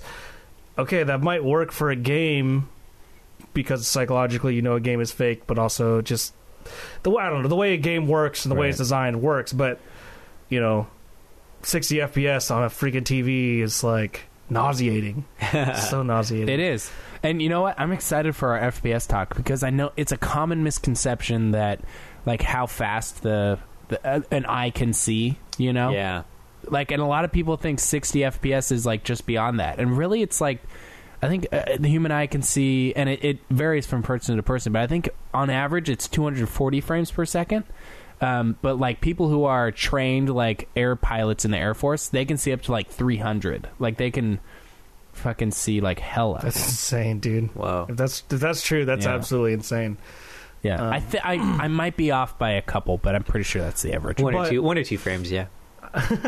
Yeah, what Plus- plus or minus. The the tiniest number change is such a dramatic difference. but it's interesting because FPS like more like it's one of, it's in like the top 5 things of a movie that affects your viewing the most. Like Yeah. that's why The Hobbit Yeah. they tried to do 48 frames for 3D because they were trying to get a better look to it and it was just like making Yeah. people sick. Man, I, I actually am kind of bummed out that they did all those filters and everything to make the second and third ones uh, not look like that. So they, they look this really they look like regular films because I I want to see the tech, new technology, you know, Yeah, because like that his, I his I agree with that. because like his vision was was was to make it that way, and I don't know, I don't know. That's kind of got its I- own whole production though. His he Right. got he didn't even want to do it and then he got like screwed Oh. on everything he wanted to do in it. Yeah. So Yeah, It's which is interesting. so weird because he was coming hot after King Kong, which was like the shit, and then Lord of the Rings, and then they're like, nope, yeah, Yeah. exactly, right? Yeah. you can't have this, and it's like, what happened? Why Yeah. can't he have this? Th- th- there was a movie I have it. I haven't watched it yet called Billy Lynn's Long Halftime Walk or something like that. yeah, and dude, it's directed- that's on our list. Yeah, oh, cool. sorry. Yeah, it's directed by Ang Lee, and it and it has. It's the first film ever to be filmed at 120 frames per second, right? The whole film. Jesus, Yeah. dude. and it's apparently p- people left the theater I Yeah. was because they couldn't Dude. they couldn't look at it. It- They're like, this is too much information for my eyes. I, I bought the 4K DVD. I don't have a 4K TV or a player, um, but Oh, man. but I it, has, I it came with the regular Blu-ray, so I'll, I'll check it out in the regular Blu-ray, and then when my TV craps out, I'll I'll probably end up getting you know a 4K TV and stuff. But Oh, yeah. like I- I'm curious. Um, some of the newer movies I've I've bought the 4K editions because I knew that Yeah. like I'd probably get you know, it's one that I'd want to see in 4K, like John Wick 2, right? The colors and stuff. So I, I I've done that, but I'm kind of curious to see what 120 frames per second does. You know how that dude. That's that's gonna murder you, man. I'm I'm I'm excited to watch that movie. Sweet. You know, I'm super because we we got to do that soon. I think we got to do our FPS talk, frames per second talk. that could, pretty that, soon. that should be cool. What was the other film paired with that? Uh, Billy Lynn's and I think uh, right now we have Mad Max Fury Road, Oh, and that's dude. That's because it's like in that movie they fucked with the frame rate so much. I love like that. They, That- yeah. they ducked it down to twelve. You know, they undercranked it, overcranked they did it. some awesome shit in that. Yeah, that that's actually Yeah. that'd be a great double feature. Really, It's a good pairing. Yeah, I think it's good. Yeah, because we'll also have to talk about the effects of shutter, what shutter Yeah. speed is, and how shutter and frame rate Yeah. are, uh, yeah, how they have a symbiotic yeah relationship. the correlation between like yeah, man that's there's yeah, a lot for to sure. talk about there. Um, yeah, that could be. That's gonna be a good one. Mad Yeah, Max. that's our next. Gosh. That's our next technical one. I Mad think. Max uh, alone. I mean, you can do a whole podcast just about the techniques and shit that they use in that movie. Yeah. and they they pretty much Really? A use whole every podcast? single thing in the fucking books. You know, like in film filmmaking techniques, they pretty much Right. utilized everything. Really, Yeah, it's, even in e- even in just the post production book. Like, Yeah. it. I feel like I saw everything in there that you could even do. I I would be so fascinated to watch. You know, like a four hour or six hour mini series about the making of that movie. Totally. You know, that'd be It was in It's pro- awesome. yeah. and my favorite I, would like watch that. little factoid is that it was like in production. Like he had it made. Like he had the entire film that we saw in like wanted to come out 2015. Yeah. he had that whole exact same film already planned out. Like right after what was it Right. Thunderdome or whatever the third crazy, Max Ma- man. Mad Max was before he did Happy I, Feet. thi- I think it was Thunderbutt. Thunderbutt. Yeah, he had the whole film planned out with all the storyboards and the exact plot back in like the 80s and 90s, and it took 15 to 20 years to actually get it made. Like, that's insane. because there were there was Yeah. even talks they were going to make it animated, computer animated, because Right. th- Happy they Feet. could they, like the people yeah because he did Happy Feet yeah I mean like because he did like Babe and stuff and he couldn't King in the City. he couldn't get like funding for So it so they weird, were thinking dude. about doing a computer animation. But then, I'm glad they thank didn't, God because, they didn't. yeah. Mad Yeah. Max. I mean, that's And now he's incredible. like, we want a billion Mad Max movies. And he's like, we're not going to do a billion Mad Max He's movies. like, no, Happy Feet Seven. but they are doing a Furiosa prequel movie, actually. yeah. I heard there's The a I fuck heard is that, it's a that? trilogy. that he's doing Furiosa? one. Is, Yeah, what is that? she's the Charlize Theron's character. oh, yeah, so it's a prequel Hmm. films that are be prequels to the Fury Road. That's not. Uh, that's not Miller though, right? No, it is Miller. I'm pretty Yeah, sure. yeah. Miller's supposed to. Oh, he's doing it. I, I oh, heard that cool. he's doing like a trilogy. It's like the something hell trilogy or something like that. Oh. That's Forget interesting. or Cool. fury Did you guys or something like that. since we're still off topic, did you guys watch the black and chrome version that was on Amazon? No, I wish. I, Oh, no. When they- when they released that movie, there was a version he he wanted to release. George Miller wanted to release where it was a silent film with just the film score in black and white. Oh, I was like, please, please, God, Yeah. let this happen. He wanted to put it on like the Blu-ray, and then they were like, the producers were like, nah, Ah. we're not doing that. because they put the black and chrome version of Logan on the Blu-ray. I haven't. I haven't watched oh, it That'd yet. be sick. yeah, that's dude. cool. I, I haven't watched it, yet, but it comes on the Blu-ray, dude. So. Oh, I, I'm gonna buy that Yeah. Blu-ray. I then. like I like black and chrome. I think that's a cool Like name. monoc- yeah, Chrome? yeah. It's cool because Yeah, like. I- it's just kind of a cool name. in Black and Chrome, the Chrome It feels part, new. like fits Yeah, with the Chrome. Mad Max because you know he's like because it's like motor or you know, like motors and shit. Well, but yeah, but they say chrome instead of cool or whatever. Like, oh, that, Oh, that's so oh, no that's, shit. that's so chrome.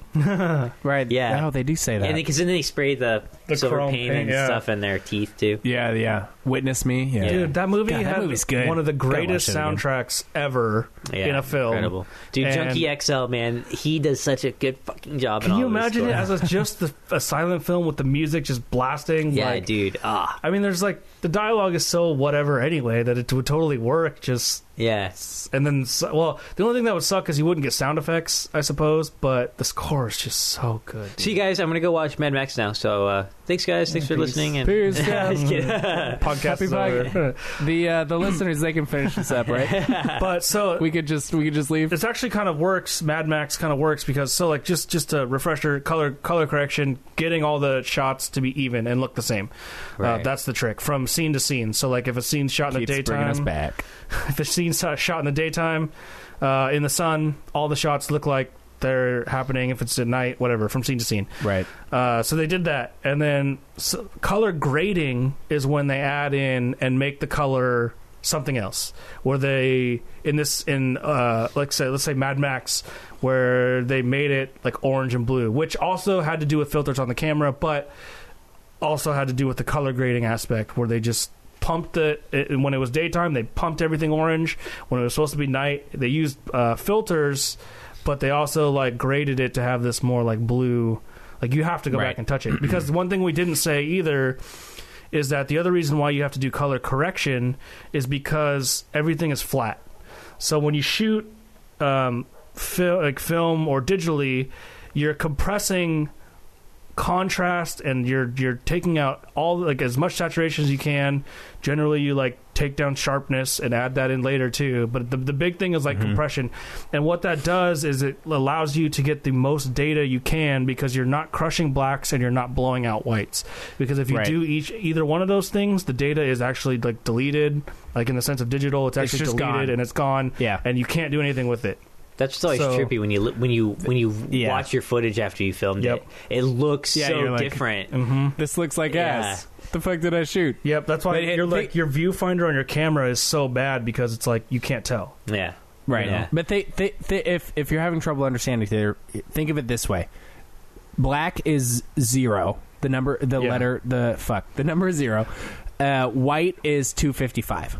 Right? So when you're shooting, you wanna you wanna squish everything up so maybe blacks are at fifty and whites are at two hundred. So you're shooting in this nice compressed area. So that way if you're if your exposure is a little bit off and that whole thing slides up like by 20 numbers like you're s- you s- you are still collecting all the information you need Exactly. um, however if if you were to shoot it without that compressed kind of setting and you were shooting black is zero white is 255 and your exposure was off is off suddenly you're missing like 10% of your colors because your your those whites are hitting like the the whitest of the white is hitting 275 Exactly. and all that's going to read 275 to 256 is going to read as 255 Yep. Yeah. and same same with the opposite like if it's if it's underexposed all those numbers from negative 20 so all those like super blacks will all read as just regular black because that's like the max the camera can hit so Exactly. you want to have it be squished in order for that flexibility i- in case there's an exposure like a tiny tiny exposure issue or or really anything the sun moves during the shot Yep. which can change your exposure because like if the sun is setting you, it's your exposure is like just slowly just needs to be increased like Yep. as you're shooting Yeah. and that could happen while you're just filming Yep. so you need to squish it That's like the cinematography. Like their first job is like expose correctly. That's it. Like yeah, number one Cinematography 101 right yeah, there. is like the Right. reason why they set up extravagant lights, all these flags and everything else. You know, there's neutral density filters, polarizers, all that stuff. Uh, polarizers are not as much for exposure, but um, all that stuff is around so that they can get a very, very even. Basically, when the film comes out of the camera, it looks gray. It almost looks like gray. There's like some color you can tell, but it's like Yeah. gray, and that is what you want because that gives the colorist the maximum amount that they can do. And it's like Yeah. it's super obvious when you look in your color program at the waveform, like it'll just like you'll get these peaks where it goes up and then if it just like basically looks like a like a mesa, like just a flat top, you fucked up because that information's just gone. Yep, And, because like- that's that means it's like white. that means you are overexposed and you're blown out. Yep. Exactly. That's, that's another thing is like oh, I was trying to find some um, thing about what Roger Deakins used filter wise for this movie. I couldn't really. I don't know if you guys. I was going to ask if you guys found out if you if what type of filters he used, if he used any, whatever. Because I thought he, I thought he would have had to use some filters, right, for some of this stuff. Um, Because he well, was there's trying to do always it- filters being used, but right? like, because right. I, I didn't, if he was going to try and, I don't, I didn't know if he was. to try to do as much stuff in camera as possible, or if you know what I mean. I, I Well, so I when think they- he, he did a lot in post because a lot Most of of it was cinematographers post, yeah. after, a- yeah, after this movie, they were like, "You're not a true cinematographer." Like he was told that by Right. a number of cinematographers because they were like, "You're doing this weird like post stuff, and we're doing it all in the camera." yeah, yeah, because he was like, uh, w- th- in the behind the scenes that I watched this interview with Cinesite, they were basically like, everything they did, they reported to Deacons, Yeah, and they were like, yeah. "Is this good?" And he would sit there with them and be like, "Change this, change that." yeah, because he's still more the browns, he's more the yellows. eye. yeah, So like, I Right. think what they did, so they they approached Cinesite um, in pre-production uh, as part of planning because they Okay, couldn't cool. figure out how to get it. Sweet. So Cinesite, they approached them. Cinesite was like, well, you know. We've come this far with color grading. This is what we can do. It seemed to work out. I'm sure they shot a bunch of test footage. Yeah. Um, and I think what because you can they actually show before and afters uh, in this little the, this little mini doc I watched, and the before is literally just like a normal looking shot. Yeah. Like all Right. Deacons really had to do was like we said, make sure the exposure was even across the board, use the right filters, uh, make sure the sky wasn't blown out, make sure the shadows weren't crushed, light it well like a cinematographer is supposed to do, and then uh, they did the. I, so that's why I did. What I'm not sure is is if they did the color timing and then they did the digital intermediate, or if they did the color correction and timing in the program. But either way, they just made it look normal. The greens were greens. The trees were green. Yeah.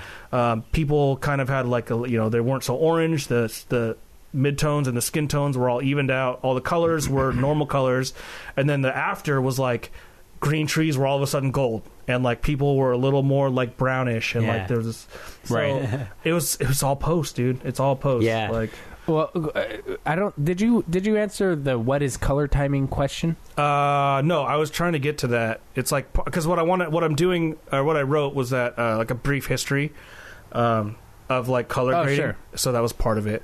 Um, Okay, but I just gotcha. Mm, wanted to draw, draw us back around to My to bad. grading The um, difference between color grading and color correction. Yeah. Yeah, so Oh, color okay. grading, like in Oh Brother Where Art Thou, is like what I said, where the green trees are all of a sudden or uh, gold. because you're not That's color really grading. you're not correcting the color. You're, Right. Right. You're you're changing it to fit the artistic Exactly. need of the film. yeah, exactly. it's it's like the the artistic side of color. Yep. yeah, It's it's it's like eh, you know when you when you do Instagram and you, you fly through all those different filters. That's color grading. that that's basically what color grading Yeah. is. Yeah. And you, you people do that for an entire film or for different scenes. They'll Yep. do something different for each scene.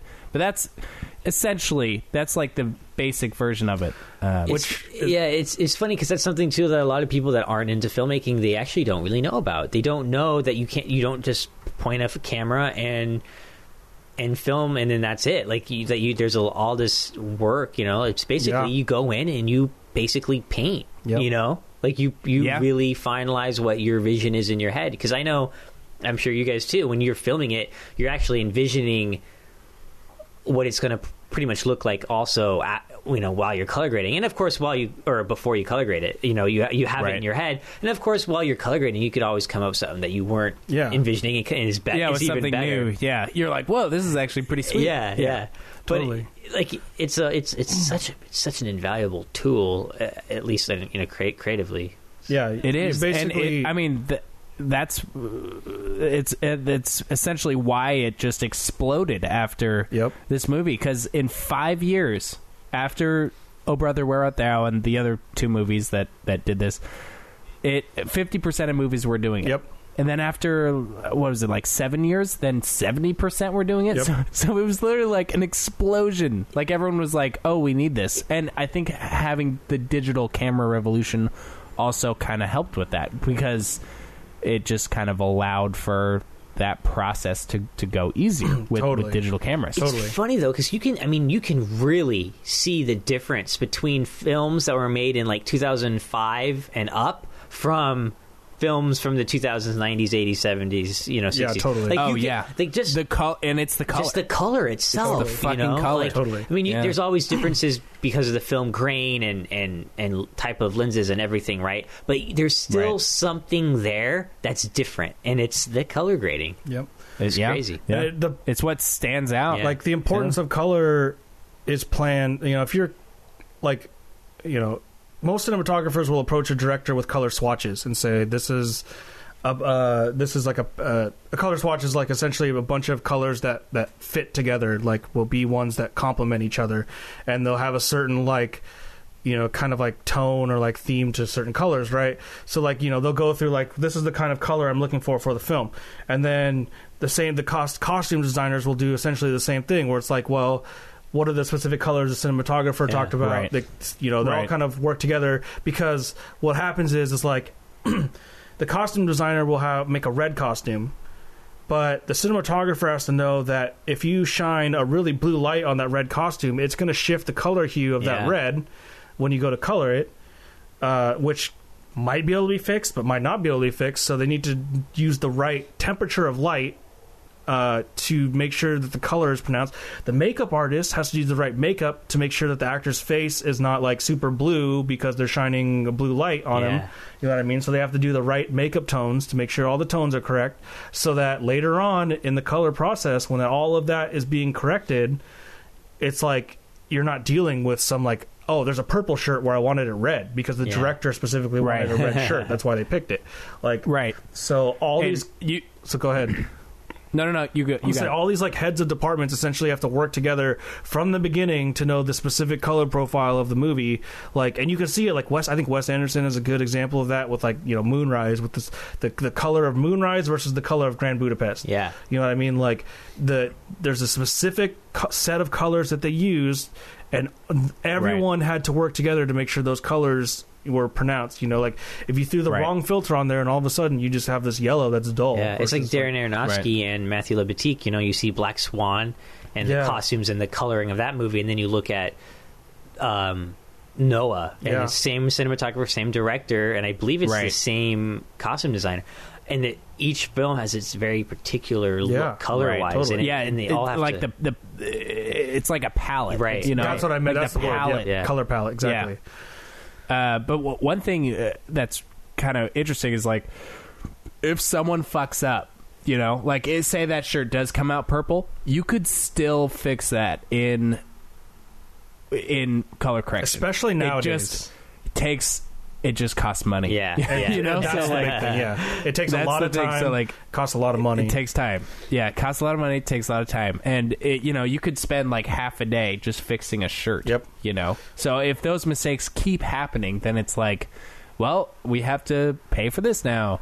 Well, we have to pay for this. You know. yeah, Um, You- they're, they're like, we hired you because we knew you'd get it right, and you didn't get it right. Yeah. and why does that keep happening? So Right. So like You're fired. So it puts it puts a lot more pressure, I think, on the cinematographer, on on on the whole crew, like on the set, because like suddenly like what you're shooting isn't going to be the the color of of all the things that are there. right, You know. exactly. Suddenly, all those people need to like uh, cater towards the colorist almost you know what i Totally. mean or or towards the cinematographer who should be there with the colorist to to you know pick the pick the palette Yeah, the Yeah. cinematographer and colorist relationship has just grown more and more like Right. important throughout the years. it's like a like a director and editor relationship Yeah. or a producer and writer relationship Totally. like those those producer writer tho- they're right together editor director are right together and then cinematographer and colorist are right together Right. like you need to have a solid relationship with all those people Exactly, exactly. Um, so now that we touched on those two things. I just want to give a quick history of basically color correction techniques. Uh, so basically, in the earliest days of film, uh, they would literally paint onto film strips to give it color. This was kind of like, you know, ancient, archaic styles of adding color to Right. film. Right. Um, and I can't. I didn't look up any specifics, but you could easily find it just by Yeah, like Googling Phantom of it. the Opera, one of the first ones. The Oh, really? Silent films, one of the first ones that had the the whole thing would be like a blue, or the whole thing would be a sepia color, or the Oh, whole yeah, thing would see, that's look interesting. yeah, yeah it kind of looks like a tint yeah, sort of yeah. thing Oh, and another one, um, fan, uh, the Phantom Carriage, uh, I believe is the name of it. Um, that's funny. They both have Phantom in it, and but that one's by. Uh, Theodore Dreyer, the famous uh, Oh, okay. Danish uh, filmmaker that Von Trier is, uh, you know, Von Trier, and is actually the director that made um, uh, Ingmar Bergman wanted to be a filmmaker. Oh, and okay. it's one of his first Nice. films. I think it's ca- The Phantom Carriage or something like that. It's Okay. really good, and it has color like that. Some cool Nice. greens and stuff. Um, I just blanked on what I was going to say with that too. Shit, Uh, my bad. no, no worries. Uh, so, yeah, they would basically just color on it. Oh, that's what I was gonna say. So even if you're shooting in black and white without color, color still plays an important part because there's tones that you deal with in black and white, and each color will create a different tone. Um, you can see this in more like r- in more modern editing programs when you shift a. Uh, like let's say a picture to black and white, you'll get a series of scales that you can mess with that are all red, blue, green, yellow, uh, cyan, uh, mag- or aqua, magenta, purple, whatever. Um, so you can specifically shift those colors and make either more contrasted or less contrasted, brighter, whatever. Um, so and also makeup specifically too, because like back in like the days when it was like strictly black and white, actors actually looked like ghosts almost because the way they had to like basically paint them with Yeah. makeup Right. to get them to look a certain way on the film. Yep. So even black and white, you still had to. You were a slave to like the the color of black and white, essentially. Another example uh, was right? with like pl- like the the lightness of yeah, black and exactly. white. another example for like Pleasantville is um, there's a scene where uh, Toby Maguire's mom in the movie, uh, the sitcom mom. What's her name? Dude, Uh, I can't remember her name now. she actually. she's in like the Bourne movies. Um, God damn it. I don't remember. Uh, her name. anyway, anyway, the mom character, uh, the sitcom mom in Pleasantville. There's a Yeah, scene where sitcom mom. there's a scene where she is now in color and she's kind of ashamed Oh, of yeah. the fact that she's in color and she um, puts black and white well she puts makeup on to look black and white um, so that she so that she Whoa. looks normal and in the movie um, they tried to just put regular looking makeup on her but it didn't come out on film um, in that gray that black in and that white. gray look. Yeah. So they actually painted um, green makeup on her face, um, but on black and white, it doesn't look green. Of course, it, 'Cause they it, col- it had yeah. that right shade that Right. the filmmakers wanted. Um, because it when they changed it to to black and white, it turned into a darker gray, whereas the crazy. regular makeup didn't look like it changed her face that much. And see, you had to know the specific green on set to know that later on in the pipeline that it Yeah. was going to turn gray. Like Yeah. that's how much foresight you had to have for that. So it's pre- it's pretty incredible, like how you you know, like we said earlier, you know, you have to you have to think about those things, you know, um, at all levels of the film, the costumes, the set design, the you know, the Yep. makeup, the you know, everything, Everything. Um, so it's, That's why yeah, they it's spend Incredibles. years planning Yeah, because, like Jacob said, it costs a lot of money. yeah. So everything's Yeah. got to be figured out beforehand. Do you guys know about uh, the the Tingler? Have you, have you guys heard about their Yep, we that black and white scene in the Tingler? we watched that one in the trash cinema class too. Oh yeah, holy shit! So yeah, you know what I'm talking about. But in, in the in the Tingler, they uh, there's a scene they that that's the the the movie is in black and white, um, except for one scene is in color, and in this one scene, uh, they wanted uh, the blood to be red, and the blood like starts in the bathtub and then it gets everywhere. Um, but instead of shooting it in black and white, they shot it all in color, and they literally painted everyone to look like they were Oh, in that's black and right. white. Oh, that's right. I remember whoa. that. I know. I remember this. But they shot it with col- with color cameras. Yeah, what a trip, so like, dude. so when you're watching it, you're like, how did they get? They're, you're like, how did they do that? The wh- Because like the yeah. whole thing's black and white, and then it's and it's like pretty like. Cra- like it, the blood gets everywhere, you know. Whoa. Like it, it, it's like you can't It's pretty like cool paint looking. I that haven't in. seen this. The Tingler. Cool. The Tingler's a cool movie too. the It's um, Tingler, yeah. It's a William Castle. Is it joint. Castle? Yeah. So it's one of the Yeah. old. It's like one of the in that line of like horror directors who were using horror gimmicks a lot and just making these like super Yeah. campy, like you know cheap, fast, quick horror. It was Kind of um, like Ed Wood, but better. yeah.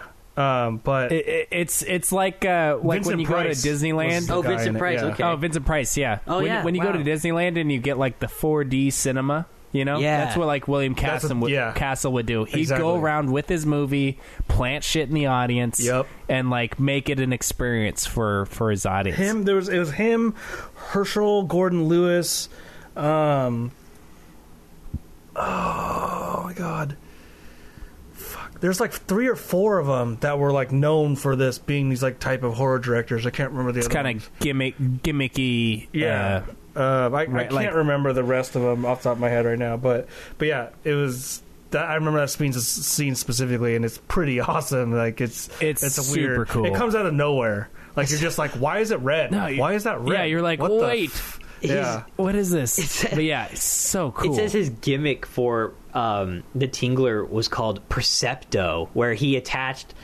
um, electrical buzzers to the underside Yeah. of Yep. seats in the theaters.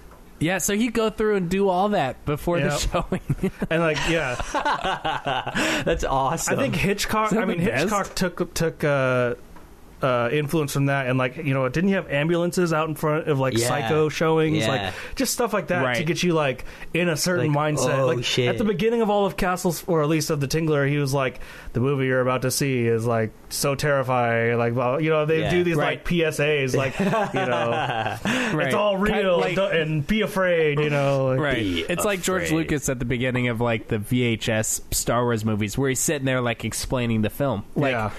uh, like William Castle would get up i he would be in front of the like on the screen Mm-hmm. and be like, "Yo, be careful. Yeah. You might feel a tingling sensation in your seats." Yeah, exactly. Which is the Percepto. Exactly. It's Yeah. fucking it's crazy, dude. The gimmick. I, guy's I- the best. I can't wait because I want to touch on those too. Those specific like horror gimmick movies and watch, and watch a couple of those. Right. It's a fascinating like couple years where they just did that and it was like aw- every Right. everyone Right. was We like need it dying more. for it. Yeah.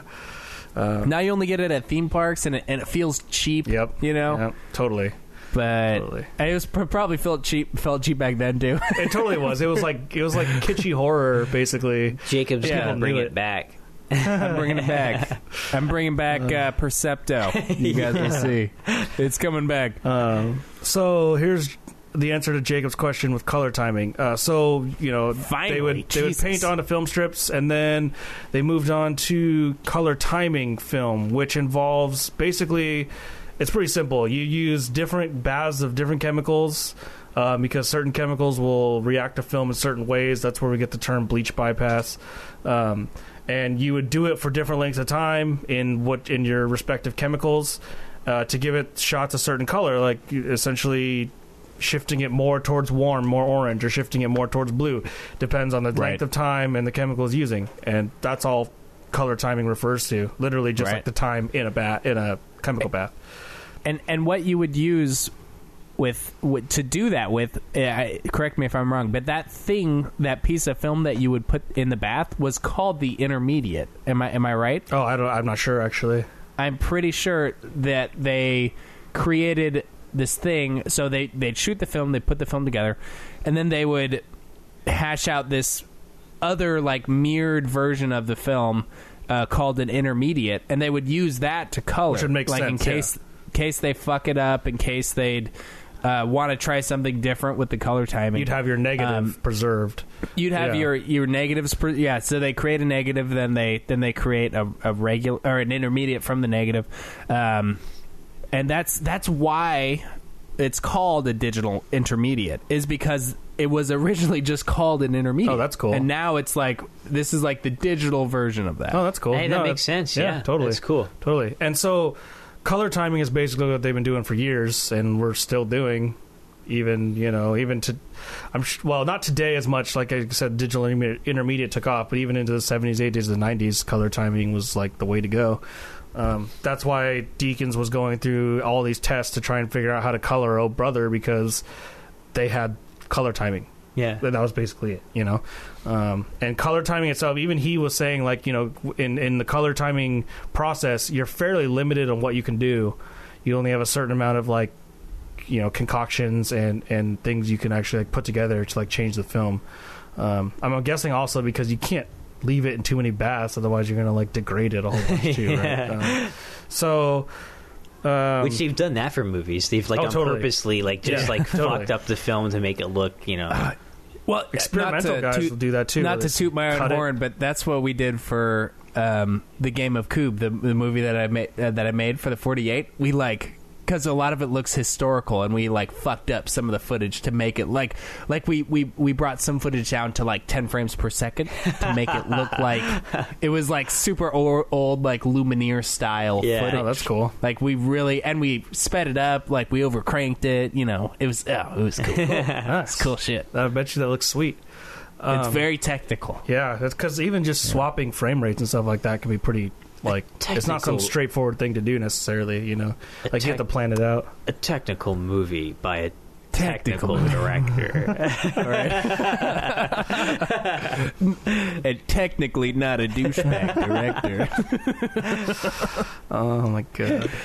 um, uh, so in the fifties, this process called telecine came about, which uh, is kind of a complicated process. So in simple terms, is basically when a charge coupled uh, charge coupled device or CCD t- telecine. When in a char- okay, let me start this over.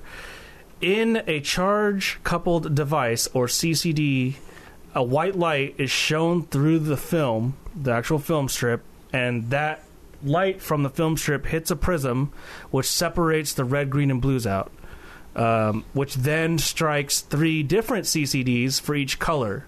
So you'd have Crazy. one for red, blue, and green yeah. these CCDs cover uh, the light, or they con- sorry convert the light into an electronic signal, and the electronics of the telecine device make these into video signals, which then can be color graded. Wow. So it's like this crazy Nerds. It's, yeah. it's like digital, but not digital. It's like still like it's like Right. it's actually technically analog. Both systems are technically analog. But it's like you're using something kind of digital, um, right you know. it's like quasi digital Yeah, exactly. Like the precursor to, um, Right. and then telecine gave way to uh, the early di- digital intermediate systems, which allowed for um, enough digital information to be gathered from a film negative to be of sufficient re- uh, resolution to transfer back to film. So that's where they, I think they're running into issues, and why they kept it analog was because they couldn't scan film to, di- to digital and then s- take digital and scan it to film because you just lost all your resolution. Um, that's why Oh Brother had to be scanned in at a 2K resolution because a film strip, I mean, 35 millimeter film can be, I mean, they would literally project light and you'd see it on on theater screens. Yeah, yeah. That's how big they could project it and still preserve quality. So like, you know, the original freaking 8K, essentially 6K or whatever. Um, you know, that's that's why it's like digital is finally getting in a place where it can compete with film because of like things like 4K, 6K, 8K. I was actually impressed 16K. that they were able to do 2K resolution back in 2000. Yeah, I was impressed Crazy. with that. yeah crazy. it's pretty nuts I was there was one film. I mean, it might have just been on this list I saw too, where they were able to do it at 4K fairly early on. yes too. yes I, I i i know what it is Which one is it? don't don't look it up try and guess well, i'll give you a hint I already said I'll I give you a can't hint. get it. It's um, it has Toby Maguire. Spider-Man 2.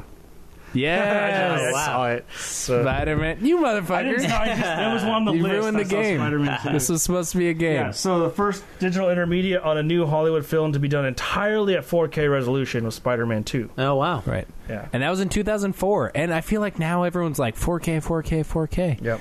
But really, like the color wasn't there. Uh, You know, that was like 10 Whoa. or 13 years Yeah, ago. because I mean, like they have like the 8K cameras that that that they're using now, but you know, we're people aren't going to be able to like really use 8K for a while. Like, you know what I mean? Right, well, that that actually it happened um, in 2008. Baraka Damn it. I was was, the gonna say that. first Son of a bitch. 8K movie. Yeah, that it was the movie. first 8K resolution digital intermediate. But that's what I mean. Like the technology. was Oh, Yes, filmed at to, six- to use the color. It was filmed at Yeah. 65. It was filmed as a 70 millimeter film. But yeah, like, but that's what Right. I'm saying. Like that that stuff, the technology's there, but we we're not seeing it utilized in the in the in big in a big way till you know recently.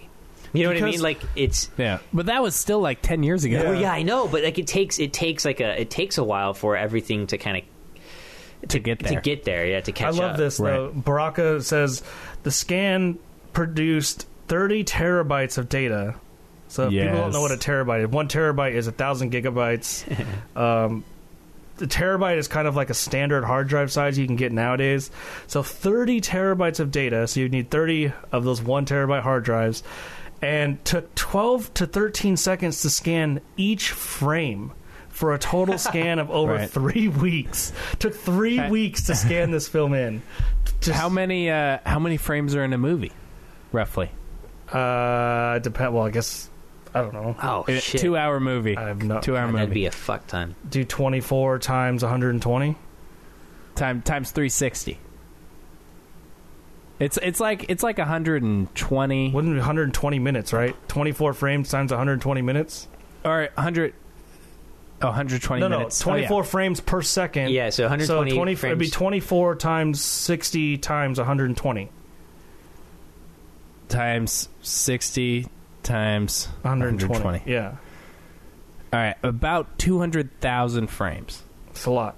It's a lot of frames. It's a it's a lot. So they had to it's s- more like one 175. I rounded up too and high. that's 175. only in a two hour movie. Think Yeah. about in a two hour movie, they shot Because Baraka's thousands longer of than minutes two, of film. Baraka's too, longer than two hours, right? I'm pretty sure. I thought it no, no, was. I don't Maybe think it's not. that long. okay. It's it's 97 It's minutes. Oh, so amazing. it's actually- yeah. Baraka and Samsara are amazing, amazing documentaries. The I can't, I can't remember the guys. I I can forget look it the up. guy's It's- name. it's I Ron- haven't is it seen like Ron Samsara Frick? yet. That's supposed to be really good. It's not Ron Frick. I don't think it's. Yeah, it's Ron Oh, it Frick. is Ron Baraka. Frick. Basically, this is all he's he's known for the Koyone Katsi trilogies. The Katsi I've seen those. trilogies. Yeah, too. Those are good. And he's known basically for this. And his big thing is he's really good at time lapse. yeah. and he's really good at shooting with 70 millimeter film. And the Blu-ray uh, like remaster for Baraka is gorgeous. wow.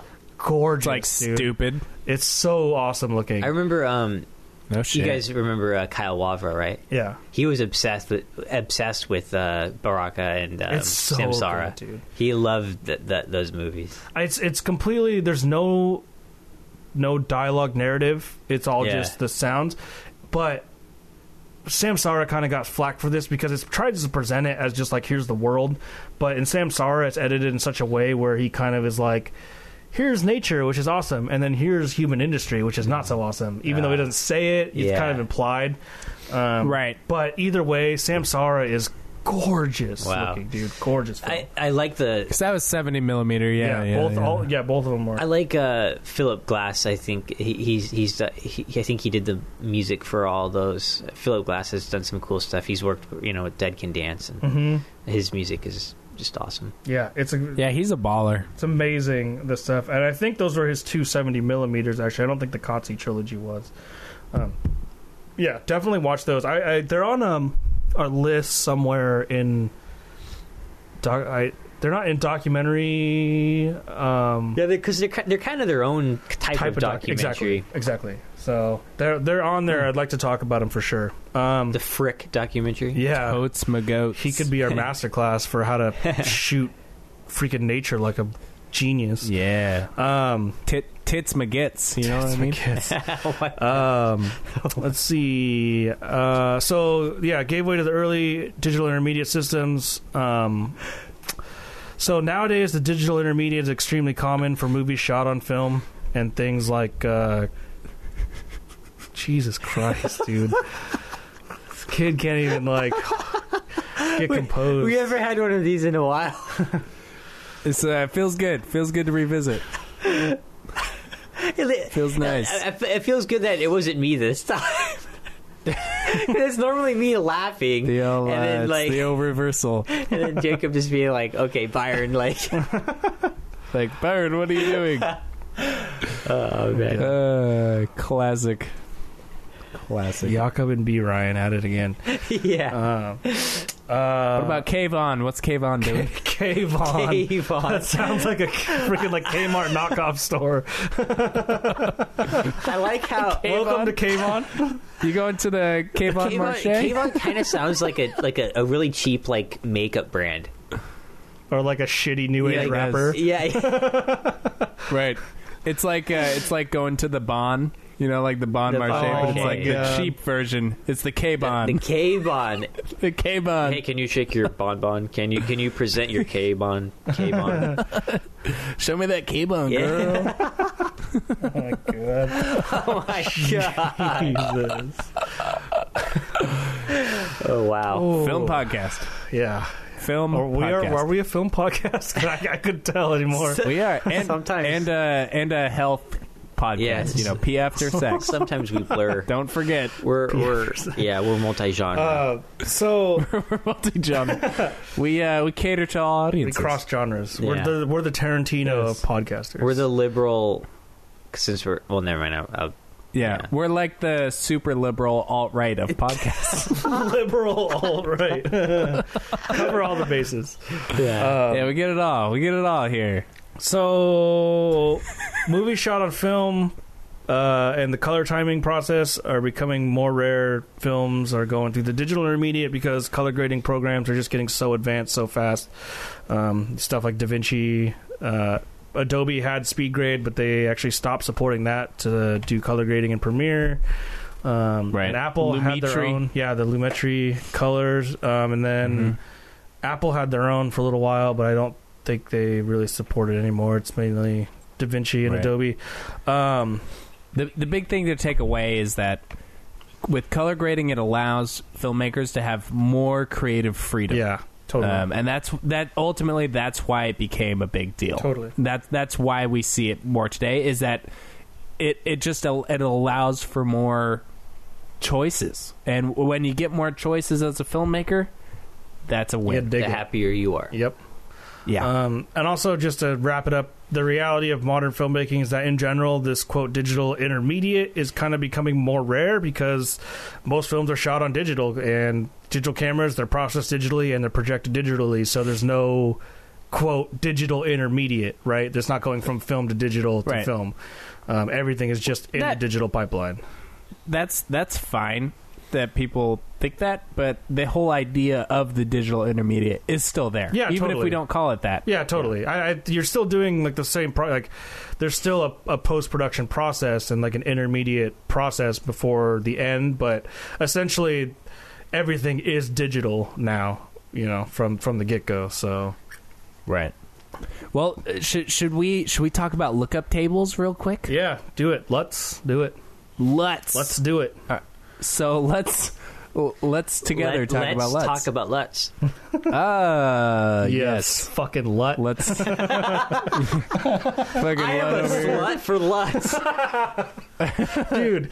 Okay, you're such a LUT People slut. sell people sell LUTs. You should start a brand that's just slut. Yeah. I'm a slut for LUTs. Sl- I- Sluts. Slut for Download let's. the Sluts. slut for LUTs. I think that could be a Right. thing, guys. That's literally because if you were selling LUTs to people, that you would be a slut. Yeah, because you're, you're selling let's. Yeah. You're a fucking sluts, dude. go for it. Okay, so LUTs. LUTs are basically these color corrected, color graded uh, filters that you can put on digital cameras, you can put on whatever even i when you're editing you can put them on uh, but essentially they they are they're called lookup tables and when you're filming you can switch between the gross looking flat um, color like really grayed out shit um, a or be- between that and a LUT and it allows for your clients to to look at the footage in the gorgeously pre-color corrected version that they already are Yep. um, so this it basically allows you while you're filming to look at the LUT, like look at the rough estimate of how it's going to look like after the colorist kind of stretches it out in order to see if you're in range. Um, so it, it, it essentially allows for safer options for uh, color correcting and um, ultimately like when you're making a movie and you you have an option to play it safe that's usually what you do Yeah. especially in the studio system Totally. uh, that's that's why a lot of movies are bad um, because filmmaking itself is kind of like every time you make a film there's a lot of unknowns like filmmaking is just one of those processes where the shit happens and you just don't necessarily know. Shit happens. So Yeah. anytime you can remove an unknown is good for people who spend a lot of money on films and who want to know exactly what's going to happen. You know, Right. That's, that's exactly. Is it going to look like shit? Is it going to look good? What does that look like? Yeah. Yeah, you got the producers on Right. your back that And with with You have LUTs to- and digital cameras, you can easily just like bloop, switch switch on the LUT, and then the producer's like, "Yeah, that looks that good. looks dope, Film it. dude. switch it switch it back to the uh, shit one, and let's go." Yep. And it, it also helps, like, indie. I mean, lots of, like, revolutionized indie filmmaking because you might be a videographer who has a knowledge in a bunch of different areas of film. And but you may not know you're I mean you're not going to know as much as a color specialist, right? As someone who's studied color over and over again. Well, these color specialists can make LUTs that then can be available for you to download, throw it in Mm-hmm. your program like Premiere, click the LUT, boom, automatic grade. Just Yeah, just it's- done Right. for you. It's, it's You know. awesome. Yeah. So yeah. So yeah. It's not just in camera. It can be done, in, in, like in editing programs. Yep. Like it's kind of this weird universal filter you could put on, and and they make them for a whole variety of cameras. Like there's red cameras Oh, have yep. their own particular LUTs. Yep. Like Alexas have their own LUTs. The Black Magic, you know, whatever. You know, they all have like this special thing where you can put it on and it'll stretch it out perfectly. Yep. Um, so it looks gorgeous, and you know you could turn it on, Well, you could turn it off Perfectly you can do whatever the fuck you want. It'll it'll make your image perfectly what you want if you've exposed it and done your your Right. initial flat uh, recording. Like that's the important Right. thing to understand is a LUT is not just going to necessarily save your image. LUT will make your image look like crap No. because a LUT just assumes you're with automatically or already within the safe range. Right, because you could, you Right. could like film something right that's like at night, but then if you put a LUT that's for something that's like technically for day, Yeah. it's not going to do anything for Right. It might even just ruin your image Yeah. and make it like way too black you. Yeah, or something. you know? Yeah. Um, more more th- more than likely, if you're using a LUT, that, that's Yeah. probably what's gonna happen. Because it's of- interesting because like I've done like I've done stuff where like I like a certain aspect of a certain LUT. You know, you slap it on and then you can adjust it to fit how you want it. yeah, yeah. Um, Because you still have the color information, yeah. so you can. Because Mm-hmm. yeah. there's some things where it's like, well, shit, I don't know. I, I don't know how to recreate that particular part of that LUT. Totally. But I know how to do this. So, Right. like, it's like it's a little too Right. green, so I know how to adjust it to make it a little less green, but I do like how Right. it fades the blacks, you know, or something, right? Totally. It's kind of cool. Totally. And It's- that's, that's, and the- yeah. Go ahead. the LUT the LUTs are made by all sorts of colorists, all types of filmmakers, and they just like make it available. Yeah. It's kind of like, I mean, it they're just kind of slutting around. yeah, there's a lot of ones. You, there's a lot of ones you can get for free. There's a lot that you can buy. Um, Buying is obviously Right. the best. Buying is the best way to go because that's where you get the best filter, Right. the best LUT presets, but also Right. because you're supporting like people who made it too. Right. so. And and you pay for what you get. Yeah, you know, totally. you could you could buy a shitty LUT. You know what I mean? Totally. And uh, you know, or you could get a free shitty LUT, but then you have to kind of go through. But it's uh, these people who know so much more technical knowledge than you. Yeah, Yeah. totally. Like so, way, like so much, like beyond.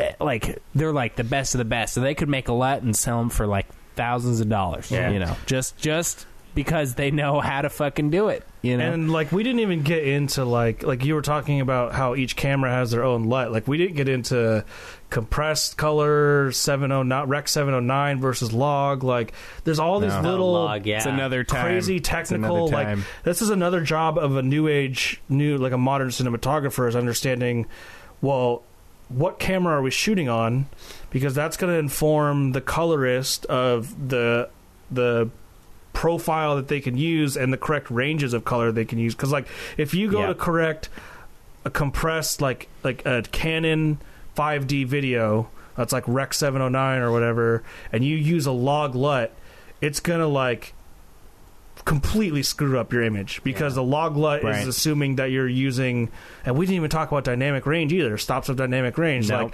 or or bits. yeah, like color depth, like all that stuff. Like there's so many little things that you have to understand now as a cinematographer that it's not just about lighting your set and getting a correct exposure, but it's also like are we filming at you know what are, what resolution are we filming at what what what color depth and bit rate can the color, can the camera do you know so that the colorist can can have those options later like there's a- Right. so many s- crazy little technical things like that. The so whole- like you have to be careful with what LUT you get, so that you're not, you know, using or getting a LUT for no reason. Basically, The the whole log Right. thing is interesting. I'm that's something that I'm kind of trying to learn about right now. It's more of the log. Oh, stuff. same. Like it is Yeah. interesting. I I filmed uh something in Vancouver a while back, and we used log. It was interesting.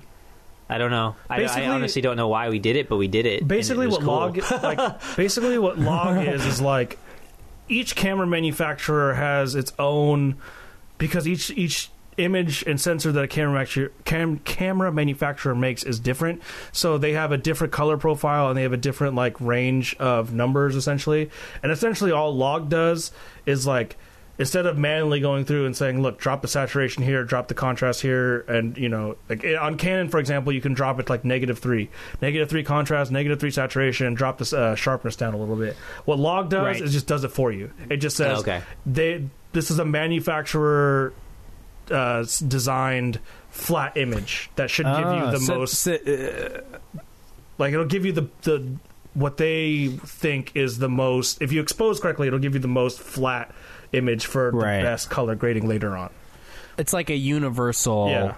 flattener. exactly for each so that's, why you have like s log sony d or uh, yeah d log i think is like panasonic um, black magic has its own version Yeah, of 'cause- Log. Well, we were. Uh, I didn't know Because I that. like That's the crazy. cinematographer that we were working with.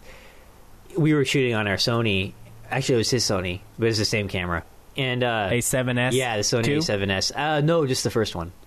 Yeah. Uno. Oh. Yeah. So um, what's cool about the, the first Moist. one is if you just work directly off the Atomos, then the Atomos is doing all the 4K shit, and it's not working the camera as well. Right. Because the Sony Two, Right, right, right. It's it's, 'Cause it's like it's a- internal, yeah. so then you're using both. What they've done, you know, they they've worked the kinks out, but um, so yeah, we we were using the the Sony A7S, the original, and um we used the S log for it. Yeah. Um, and I had never used that. I was totally unaware, and we, he just used one of the settings that was just pre, you know, just in the camera, and he just turned it Yeah. on, and it, you know, and yeah, like it was weird because we were shooting in raw, um, and like the the the the color was so when I watched it, um, when I brought when I because he told us he's like when you guys watch the the footage it's going to be it's gonna look like gonna- shit. it's going to look completely different and Yeah. he, Yeah. he he did it so that it was actually we had I had two different files so one was the really like the color was like n- not there Flat. yeah and Yeah, it then was the flat, other yeah. one was um it was there Mm-hmm. so I had both to work with um Oh, interesting. yeah, which was really cool, and that he that it, I mean, it was a fuck ton of space though. Holy shit! yeah raw 4k is uncompressed raw 4k Yeah, is like- Right. you're filling up gigs in in seconds. yeah. and It was minutes. Like, crazy how much um, footage or how much gigs it was. I also Uh, just want to make a disclaimer about the log statement I made. Like that's a kind of an oversimplification of it. Like I'm sure it does more than what I said. I just want to put that out there. That like, Right. generally speaking, what it does, Simplified, yeah, yeah. is that it kind of does it automatically for you based off the manufacturer. That's and there's all. a lot, There's a lot please, of them. Please Like, uh, that's the finance thing. our podcast. There's so many because like he was scrolling through just in that camera alone. Totally. There was different ones. I'm like, well, how the fuck do you know which one to pick? I mean, the, you know? Right. the Mavic drone that I got, um, which update I got a drone, um, has two. It has a Whoa. Which bunch is of dope. different profiles, and it the two specific more film ones it has is D log and D Cinelike, Uh-huh. um, and then there's debate. Between videographers about which is better, which they prefer. See, that's the thing And then is- it's like if you're shooting in 4K, go with the D log. If you're shooting in 2.7K, go with the Cinelike. It's like all sorts of Yeah, see, that's what I've been like Right. li- reading, and I'm just like, what the heck? They're like, use this log for this, use this, and I'm like, wh- what? Like, Yeah. it's just like, Yeah. that, like like why? the different. Yeah, Why? exactly. Why? Like, why? Why Yeah. is it? th- Why is it for this particular thing? Do you have to use it? Like, I don't know. It's because crazy, nerds have gone out and done all these tests. right? Just kidding. Right. No, it's great that people have done all these tests and put in all the hard work to actually Nerd, like. nerds, uh, not like us. No, though. that is what's cool because you get you get More into nerdy these people. you know forums and Yeah. they can tell you, but you know a lot of this stuff though too you know goes way over my head. Like I'm just like okay, I need to go back to go back to the foundation. read about that you know and then they'll start be talking about some other word or phrase and i'm like what is that Right. and then i look into that and i was like oh my gosh that's a whole thing you know It's It's- it's, it's- it's almost like showing like Wikipedia to someone from like the 1920s. Yeah. and they're just like, "Wait, what's this?" Yeah. And they go click on that, and it's, like, it's yeah, they absolutely just get insane. lost. And like I, you know, it, it- when I see you know these you know like people like Roger Deakins and you know Robert Richardson and stuff that not are not freaky deaky. like not only are they able to do like masterwork with film, but to also conquer the- Digital. the, digital arena and and and the fact that they're Right. coming up with these insane images. I mean, this the the, the knowledge there is Oh, because absolutely insane. We didn't even talk about how there's different types of film stock which will affect your Yeah. color. Like yeah. even yeah, we didn't even talk about yeah, that. there's like yeah. all that's another job of the cinematographer was to know like how film stock is going to affect certain lights, which is going to affect color. So like picking the right film stock, even you know, and like Yeah. digital, picking the right camera, picking the right codecs, picking the right you know f- recording formats, like M- recording MOV versus MP4 when it comes to like basic you know DSLR recording or like N- NTSC versus PAL, like. There's so much little shit film that you have to stock know, like is something that I've kind of also again been looking more into. And the fact, not not so much that because I'm shooting on film, I wish that'd be awesome.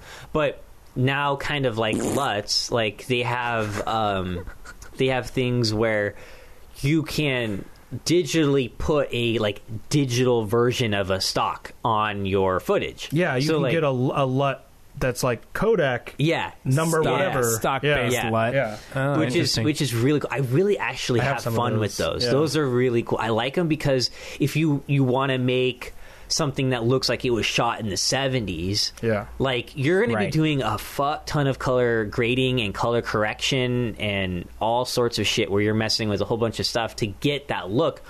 Whereas if you kind of know the type of film stock you're that they filmed back then, because throughout the decades, the film stocks have changed um, and gotten have improved, and uh, you can go back, look up uh, one of your films that you were inspired by that was shot in the '70s or whatever, and see what type of film stock they used, and then you can see if you can find a LUT Mm-hmm. and put slap it on there, and then adjust from there. And it's cool. You can make a movie with a really nice digital camera.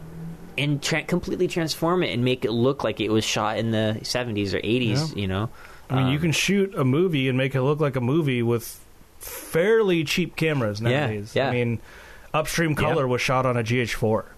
yeah really Yeah. He shot. holy shit. Yeah. I didn't know that. That blows my mind. Right? It makes you want to go rewatch it, right? And like, I want to go watch it I again. know. Be like, oh, I could make this. yeah, yeah, that's Then, then I just sit there and feel like an asshole. parts of though, Mad so. Max Fury Road were shot on the 5D. Look up, look No. up. Yeah, yeah, Yeah, I'm yeah, dead yeah. serious, dude. Yeah. I'm dead No. serious. Same with fucking the uh, way. Avengers. There, some yeah, of the Avengers stunt- had 5D too. some of the stunt look up shots. um movies What? movie Yeah. Ah, shot on the 5D.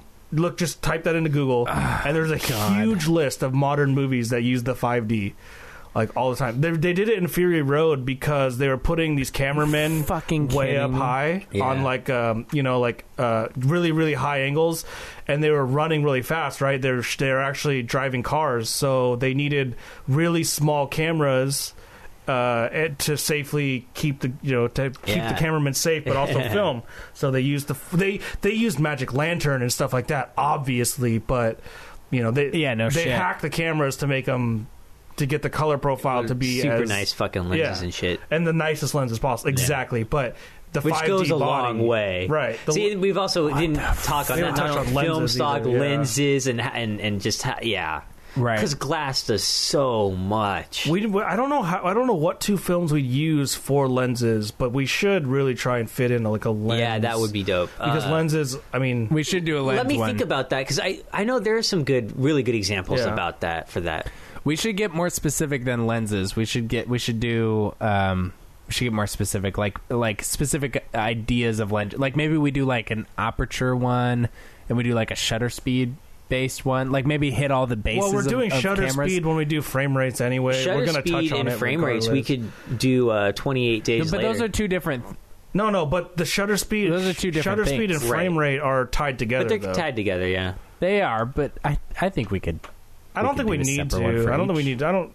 I don't think we need to do a separate because like we would just touch on the history of shutter speeds, like the speed of of and the frame rate of like old films, how they were not 24, and then yeah, I, you're probably right there. like shut, Probably. shutter speed and frame rate we could probably do like you know saving private ryan and 28 days later i think m- maybe right those two would be Well, Saving we Private gotta Ryan do for we gotta do sure. uh, long halftime walk. For, Oh, yeah. Is that- oh that's frame for rate frame rate. frame rate We But- have to. yeah But in terms of lenses, I really think that there's enough to talk about and how a lens like maybe we don't need maybe we need to pair it with something else for sure, but there's a lot to talk about with how lens affect like you know, one of the most important distinctions a director makes or one of the most decision the most important decisions he makes is lens. Like you'll see directors all the time with those viewers, those viewfinders Yeah, yeah, yeah. with like a freaking Zeiss lens Which those attached are to it fucking so they can expensive look as fuck. through Right. and s- get the Right. exact like Yeah. this is 40 millimeters from this distance we know exactly what we're going to Yeah. get in the frame so he knows exactly what he can do in the frame like lens choice is like paramount Yeah. you know it's like big time Right. even more important So than I- the body Yeah, really. I- I, mean, like, if, Yes, if, yes. if you can afford nice glass, f- you know, it's really basically invest in glass. Don't invest in. glass will hold its Like, value right. Yeah. more too My my uh, my buddy, he he shot this film. He's an Arizona guy, um, Thomas Allen. He makes these amazing like like up close and personal videos with people. Um, and he, uh, I was like, I saw his movie and I was like, holy shit, that's lit really cool, and the image looks amazing. And I was like, what'd you shoot that on? And he was like. A T3i. with what, I was with like, what, lenses, lens did though? you have? Elves? And he's like, a Rokinon. He oh had a Rokinon dude i lens. love Rokinon Yeah, And ro- I was ro- like, gonna- holy shit! seriously, dude. you can get. I, I have a couple broken on it. Like, i honestly, love Rokinon like because the freaking ball. I wish I had money to afford like more expensive ones, right? But Rokinon does a job, you know. Like, it does. It does the job. No, it looks great. There's a reason and it- why- it's pretty good, fairly priced. There's a reason why. Uh, is it Ari Ari Master Primes are like thirty thousand dollars a Yeah, piece, yeah. and other lenses are like two hundred dollars a piece. You know, Right. There You is pay a for what you reason get. do. You do. yeah, yeah. Um, I, I'm looking at the list of movies that shot on the 5D, and it's just blowing my I was gonna mind. say- Mad Max, Elysium, Noah, Frank and Weenie, The Avengers, Born Legacy, another Thor: Dark disclaimer: World. they were not shot on the 5D. They Right. were used. No, they- 5Ds were used in the filmmaking process. yeah, like for like probably quick, quick Yeah, cuts exactly. and shit. They yeah they used they used it, and it's in the movie. exactly. Yeah. yeah, 127 hours, Captain America, Black Swan. yeah, dude, it's Act crazy. of Valor, House MD, like what the fuck? Iron Man Two. out of all those active valor i Come think on. was film like uh, there was more f- more substantial time with the DSLRs Yeah. th- than the other ones but Definitely. but but the, Right. the- yeah this it's, it's There's still crazy. shots in there that, Yeah. that utilized it. But that shows you the power of a of a good colorist or knowledgeable colorist because they made 5D footage almost. I mean, it's, it, I'm sure the cut was really fast, right? It was like pop the shot on, pop it Yeah, out. yeah. But they it was indistinguishable enough from like Ari footage yeah because Right. of the colorist and Well, well right, but yeah Other people combined too, with all but the other yeah, stuff yeah. yeah yeah yeah Right. but then also like It also- GoPros too you know oh GoPros yeah, Uh, GoPros, yeah, Dude, um, but uh, it also shows like if you have really good lighting, if you have really good production design, if you have a really good story, you don't really need a good camera necessarily. an amazing camera body. But you- you- you yeah. know, Dude, in um, or a lens even. in Knight you of don't Cups, need it. Malik just had straight up GoPro shots. Like you could tell they were GoPro Yeah. shots. It was like dunking them in and out of water Yeah, and spinning yeah. them around. It was literally just like a shitty GoPro, but it was like it fit the film. So it works, yeah. so- if it works, it works. yeah, exactly. So you know, That blows my mind though. I know, right? It's pretty crazy. All all Mark twos, Dude, All search Mark for IIs. upstream color too while you're at it, just to confirm if it's the GH4. Um, but I basically, feel like an for asshole. new time filmmakers or like you know more uh, more newer filmmakers and experienced filmmakers, you want to you want a cool camera, you want to do all the cool stuff on set. Take the time to learn the back end and learn and and figure out color because all these cool photos you see on the internet have all been screwed with in terms of color. They've all been heavily, heavily, heavily altered and filtered through color to get the look that they have on there.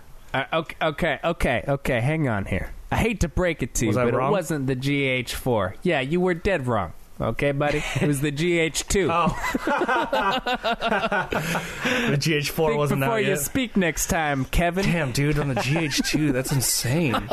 Dude, the GH1. Isn't that crazy? My girlfriend has a GH1. It takes phenomenal photos, even wow. though it's so How old. come, like, how come you're not? Uh, how come you're not shooting upstream color with that? I know, thing, dude? right? I need to remake You up. could shoot the prequel. Oh. What did it say? What lenses they use? Panasonic lenses, probably. Um, I don't think. I don't. This seems like it's like a weird PR piece for Panasonic. It's probably like probably not. Panasonic Probably not. proprietary lenses. right. I mean, Yeah, the film I had a don't cool know. look, but it wasn't like s- I don't know. It was S- So I mean, I guess talking about Pleasantville It's very and digital Oh Brother look. Where Art Thou, I personally Oh, Rokinon. Rokinon lenses. Oh, no way. dude. Rokinon is Yeah. baller because ro- what, what's cool Panasonic about Rokinon GH2. is, is because they're they're cheap, Oh. but they're good quality cheap. Yeah, they're Like, not. They're not. They like- have a yeah. sharp uh, image, which is really nice. It was also the. I, I'm totally gonna butcher this name, so you guys can correct me because I don't know. Uh, Vogtelander lenses. Oh yeah, I'm I not know. sure. I know. I, I don't know how to pronounce it, but I know which ones you're talking about. What those Yeah. are? Yeah. So it was that and the Rokinons, Okay. Sick, specifically dude. the 85 millimeter The Vaughn. I have that. ones I have that lens are, uh, actually. I think a That little bit lens is more awesome. f-stop expensive, I think. 1.4. Yeah, they're T. Yeah, it's it's T one point five because they do they measure in T, which is supposed to be Yeah. the more true aperture measurement. But that's a whole different. Oh, interesting. thing, whole different uh, discussion. T T Bunch stop of versus nerds. F stop. Yeah. Um, Yeah. But yeah, what are you saying? Oh, so yeah, so with Pleasantville and Oh Brother Where Art Thou, with the two of them, um, of course, I appreciated Pleasantville for what it was. it actually Us- wasn't like, that bad. Like, like, it, I was was- like, I was expecting something dumb. yeah, it held honestly. my attention. Like, Yeah. it wasn't like, but like, I, cinematography wise, um, I wasn't. I was impressed with the digital intermediate aspect of it. Yes, totally. But the cinematography, as in like lighting and that aspect of it, I wasn't impressed with. Did you see Paul Walker? Yeah, yeah, yeah, yeah. When he showed up, I was like, "What? No Yeah, it- way!" it took me a second. And It's he like- was the first time you see him. He's in a car. He drives up. And I'm he like, drives "Oh into hell the yeah, car, dude. Yeah. He's like babyface kid, Yeah. dude. It's crazy. It's Crazy. funny. How how old is he in this movie? It's got to be in his early twenties. Early twenties for Yeah. sure. Wow, that's crazy. Yeah. because it was right before or right during the first, right before the first Fast and the Furious. Because the first Yeah, like Fast and the three years Furious was later. like 2001. Dude, he looks 2000. way older. He like bulked up. I Yeah. think for Fast and Furious, Yeah. like because he looks way different. It's funny, Oh. but like I, I- but like you know, what, I just like the. I see what you're saying. Uh, I, though. I like the. I, I just enjoyed the cinematography aspect of Oh Brother Where Art Thou more so. totally. Um, but Right. The Ple- Pleasantville was it was more entertaining um, and more enjoyable than I thought it was going to be. it's just the plot. It's like the only pr- the main issue I had with Obra or uh, Pleasantville was that it was like the plot just left for like way too many holes. yeah, yeah. Like it Right. was just uh, the premise itself was automatically gonna have like a billion holes in it. Right. Like, why do these people My- even know about my- color when they lived in a black and white world? You know, like yeah, shit yeah, like well, that. that's My- yeah, yeah. Might you say it was more pleasant than uh, Oh Brother Where Oh Art my Thou? god! I was pleasantly surprised by it. That's for sure. like yeah, that whole part where he like Are you uh, are you going to Browntown after this? when the guy, like, people were like, "Oh, it's green, it's blue." I was like, "Well, how do you know it's green Exactly. or blue?" Because like you would, Right. you've only seen in gray and black, Exactly. black and I- white and like stuff. they just are like, all right, whatever. Yeah. Like there's They color already now. in the know what world. it is. Cool. Yeah, I Like, didn't get no that. one's- well, because like in in The Giver, when when did you guys watch that movie or read that I book? read the No. book a long, to long, long time They ago. w- like when they see color, like he can't even describe what it is. He's just like the apple. Like when he- when he sees it, he's like the apple changed. Yeah. I can't explain how. Yeah. And then the giver's like, "Yo, bro, that's color, bitch. You're gonna learn a lot more about that shit. I'm taking you to Browntown." And then like the end And, of uh, Pleasantville is like. They're like, oh, I'm gonna go back to the TV to go back home, and then they're just like, okay, that's totally cool and totally a normal thing to happen. Like, yeah, yeah. and they're all just like, like all of a sudden they're just like, oh, you came from somewhere else. When like 15 minutes earlier they were talking about how the roads in Pleasantville circle on each other because there's nowhere outside of Pleasantville, Yeah. and then they're all like, oh, but you came from outside Pleasantville. Tell us all about that. You're just Yeah, okay yeah. with this? Like I don't. There's Right. just weird shit like The, that. the dude. biggest thing for me that I did, did not like about the movie was the beginning and the ending because it took place in the '90s. So dated, dated. it so, much. It was so dated. It looked like a fucking TV movie. Oh, dude. Like, it it, looked looked like, like- they shot it like on bad digital cameras or something. Yeah, like it, it was like really bad. And like the And his hairdo, his like weird, Yeah. like it's like it's not d- gelled, but it's like wet, and it was like straight down on his yeah, forehead. Toby like Maguire. it's just so bad. It Yeah, feels nineties. so. Toby has like he's got this like wet upper lip going on. Yeah, you know what I totally. mean. Like when you look at him, it's like, why are your lips wet all the time, dude? Like, come on, man. someone get a Kleenex on this guy. the '90s totally dated it. Yeah, So, but like the, the sitcom part of it. That I enjoyed that part, the beginning and the ending, not so much. I also though I really enjoyed seeing Don Knotts in his That last. was- okay, another plot hole. Why did he just show up Right. to give him the remote and then get pissed at him when he was Yeah, changing yeah, yeah, shit in the yeah. world? It's like what? I what? know, yeah. He But Don his- Knotts was funny. He got super like piss at him at the towards the end, right? And Yeah. then but then at the end he like shows up and he like kind of like smiles. Like, cool, And I'm like, and I was like, well, okay, what happened where you're like okay with everything now? Right. It, that Like makes no abs- sense. there was like absolutely because he was all. Did, I- I'm watching the the episodes and they're not how Yeah, they're supposed exactly. to be, and then all of a sudden because. Everybody else is happy. He's happy all of a sudden. Exactly. It's like, well, no, this is definitely not a rerun. and you also, know? how do you explain the fact that uh, Reese Witherspoon's character just stays there? How do you explain that to the mom? yeah, yeah, yeah. she's yeah. just gone. Yeah. Well, and then like What?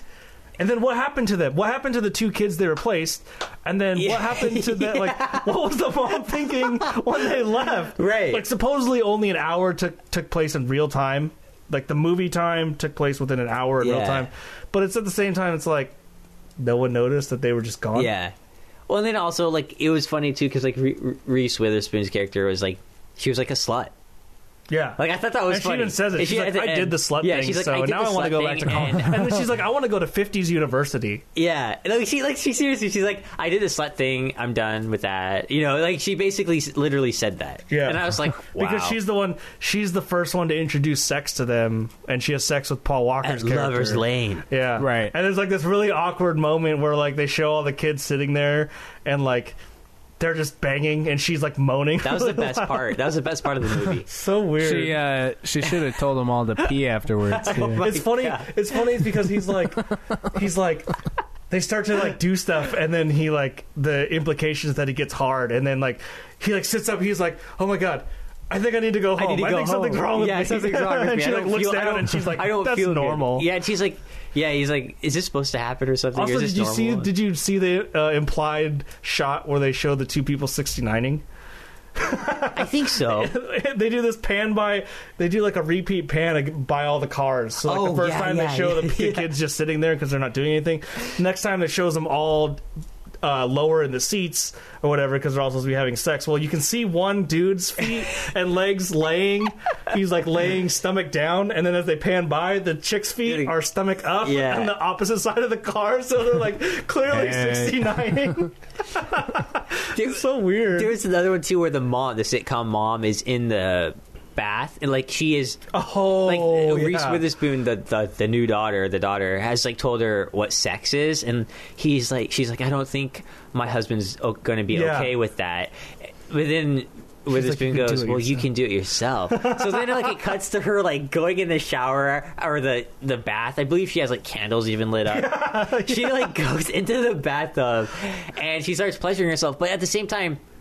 Her hands are not moving. Her arms are not moving. She's literally just like making the sound She's like literally just Um, oh, God. making the sounds as she's just sitting in the bathtub, and I'm like, this is the most PG-13 Totally. fucking like girl playing with herself Totally. I've ever seen. Because like, if a kid, if a kid saw that, they were probably like, wow, she's really enjoying that bath. Like, like I think that's what they were going for, you know? right, that nice Yeah, balance. but like, Yes. like, but like, she's like moaning, and I'm like, "This is so weird. Like, I don't know Yeah, it's Like- a weird. It's a mo- like I didn't expect it to have so much like sex. In It- it, there- there is some, like, that's yeah, like quite the a big big theme in the movie is like sexual awakening and change, like change Yeah. and sexual awakening.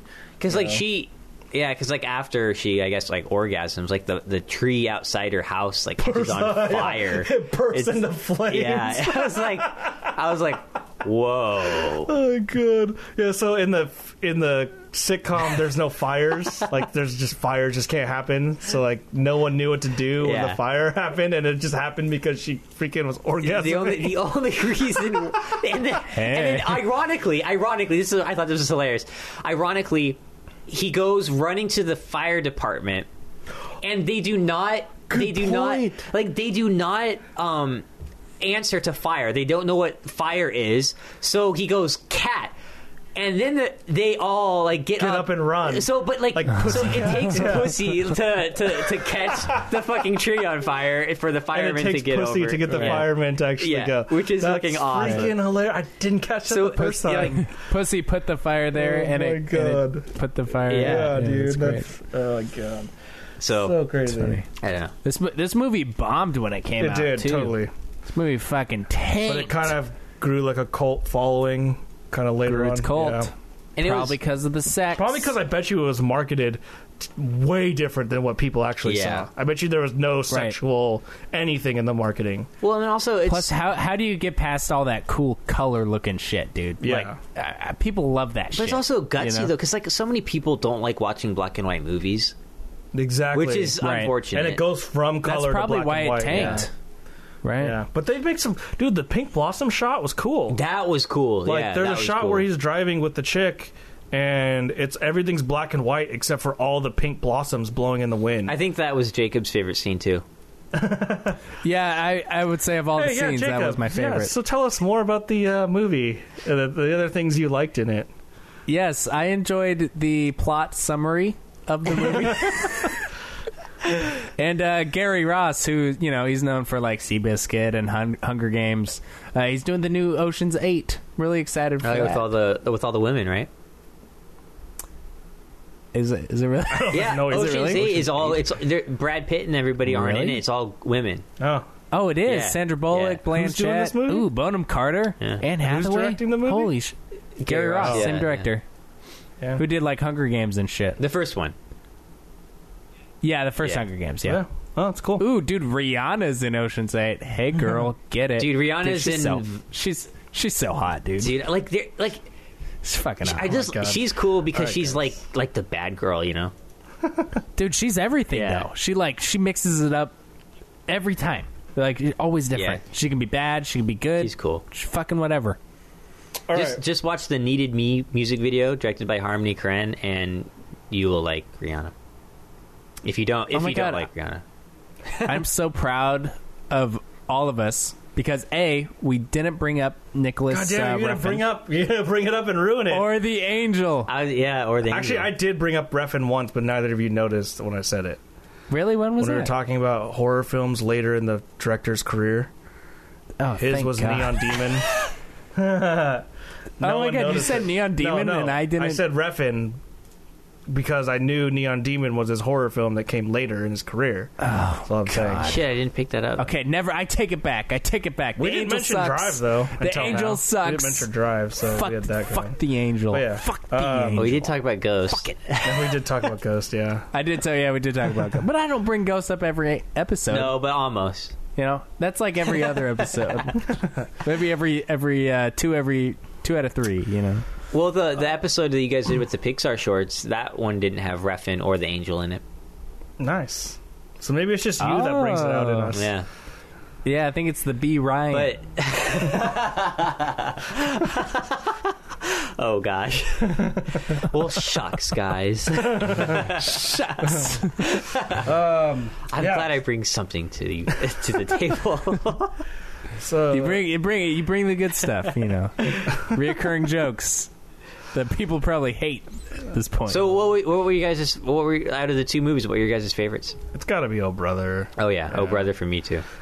you know, I'm gonna I'm gonna I'm gonna I'm gonna go, I'm gonna go the opposite. Shut the I'm fuck gonna go up. Pleasant Valley. What? Shut the I fuck like up. yeah yeah I uh, I'm a sucker for these kind of movies. Uh, just the general plot I really enjoyed. Um, Can we just say it now that we're running an episode? He didn't watch Yeah, I Pleasantville. totally I did I don't watch Pleasantville. I'm sorry. Uh, you had a legitimate I've been- reason for it, but you didn't watch I, it. I've been working my ass off, man. Like like 60 hours a week plus, you know, like weekends, nights. I'm working on the bus. Like, I'm just like going to town. And it's been awesome because it's like actual work, you know. But, oh, man, I just want a break. I want a break. I've seen Oh Brother We're Out There like a thousand times. But honestly, if, if, I, if I'm to judge the movie based on what I know of it now, I think I might enjoy Pleasantville more because I, I like Oh Brother Where Art Thou, but um, it's not my favorite Coen Brothers. It's certainly movie. not the And best one. Oh, it's no. not. Yeah, I- it's certainly not their, their I'm a best. fucking I'm a sucker for coming of age and like stories about people going into like TV, like TV shit. You know, Ye- like Truman Show. I fucking love Truman Show. yeah, you'll you know? probably You'll love like this it then, movie, yeah. dude. And it, this is like the fantasy version of Truman Show. Sign me up for that shit, dude. That sounds amazing. It was. It was a. I was honestly surprised. Like I was going into it thinking, "Wow, I'm not going to like this," but at, by the end, I was like, it, you know, it kept It my was- attention. Dude, I- It was kind of cool seeing I love like all these the like actors in it. fantasy Yeah. dramas. yeah. Oh yeah. Oh yeah, because yeah, 'cause, uh, there's like a thousand actors, Yeah, in it. but yeah, totally. it's like a fantasy based drama, but it's not like it's not like fantasy like like s- swords and sandals and dragons. You know, it's like No a Herc- no modern Hercules, fantasy. yeah. No Hercules, no Peplum, but you know, like you know, have you guys ever watched that movie Ink? Yeah. No. Yeah. Dude, that's a weird one. You didn't Talk see- about weird color. That's grading. a weird one. Weird color, weirdest color grading, e-, ballsiest color grading ever. Ink? Uh, Ink. It's a weird Ink, movie. It's yeah. like a sci-fi fantasy. uh, Huh. draw. Uh, thr- I guess it's more of a thriller. Yeah, like a, haven't sci- it's seen like a that. sci-fi thriller. I'd say. Yeah, you should check it out because it's it's it's pretty interesting, and the the color grading is insane. It's super like, low budget. There's a- there's one scene where super low budget. There's one scene where it's like.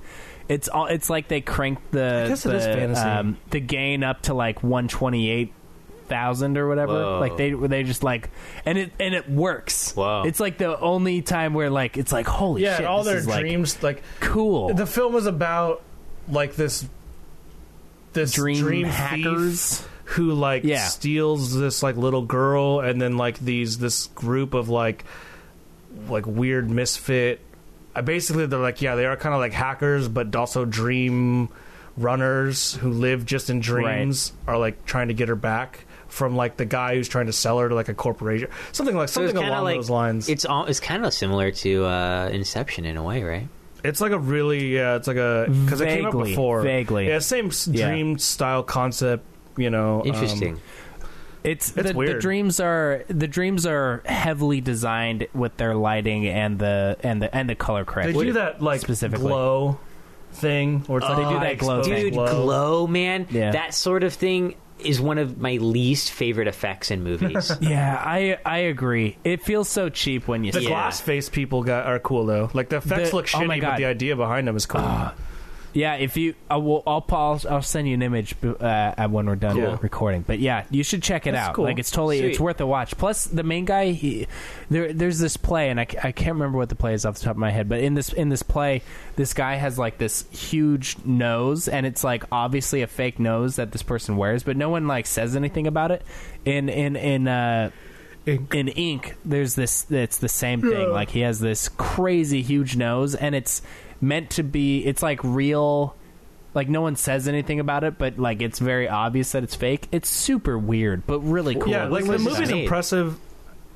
Or the mid 2000s. Oh, okay. somewhere. I mean, it's impressive because yeah it's pretty ambitious. recent yeah Like I am impressed that they got it made. Yeah, basically, wow. You know, right Um, it is super cheap film Yeah. yeah, Um, before we get on too long, though, I think we should wrap it up. Um, kind of 2009 oh, Oh. wow. late 2000s. Okay. Um, yeah So yeah. So if you have any questions, topic suggestions, opinions, or if you have any fact correction, corrections, send an email to b2bfilmspodcast at gmail.com. We're always trying to learn new things, so we'd love to hear from you. Uh, you can also visit our Facebook page and join our group to comment on or discuss this week's episode. All of our past episodes can be found on iTunes and on soundcloud.com slash b2bfilms. Our intro and outro music was composed by Curtis Skinner, who can be found at skinnyproducing.com.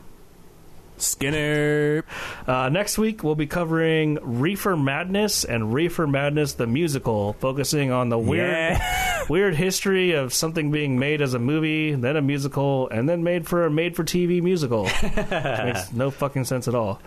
Um, it's the best, and I'm so excited to have Keith is going to be watching his first musical ever.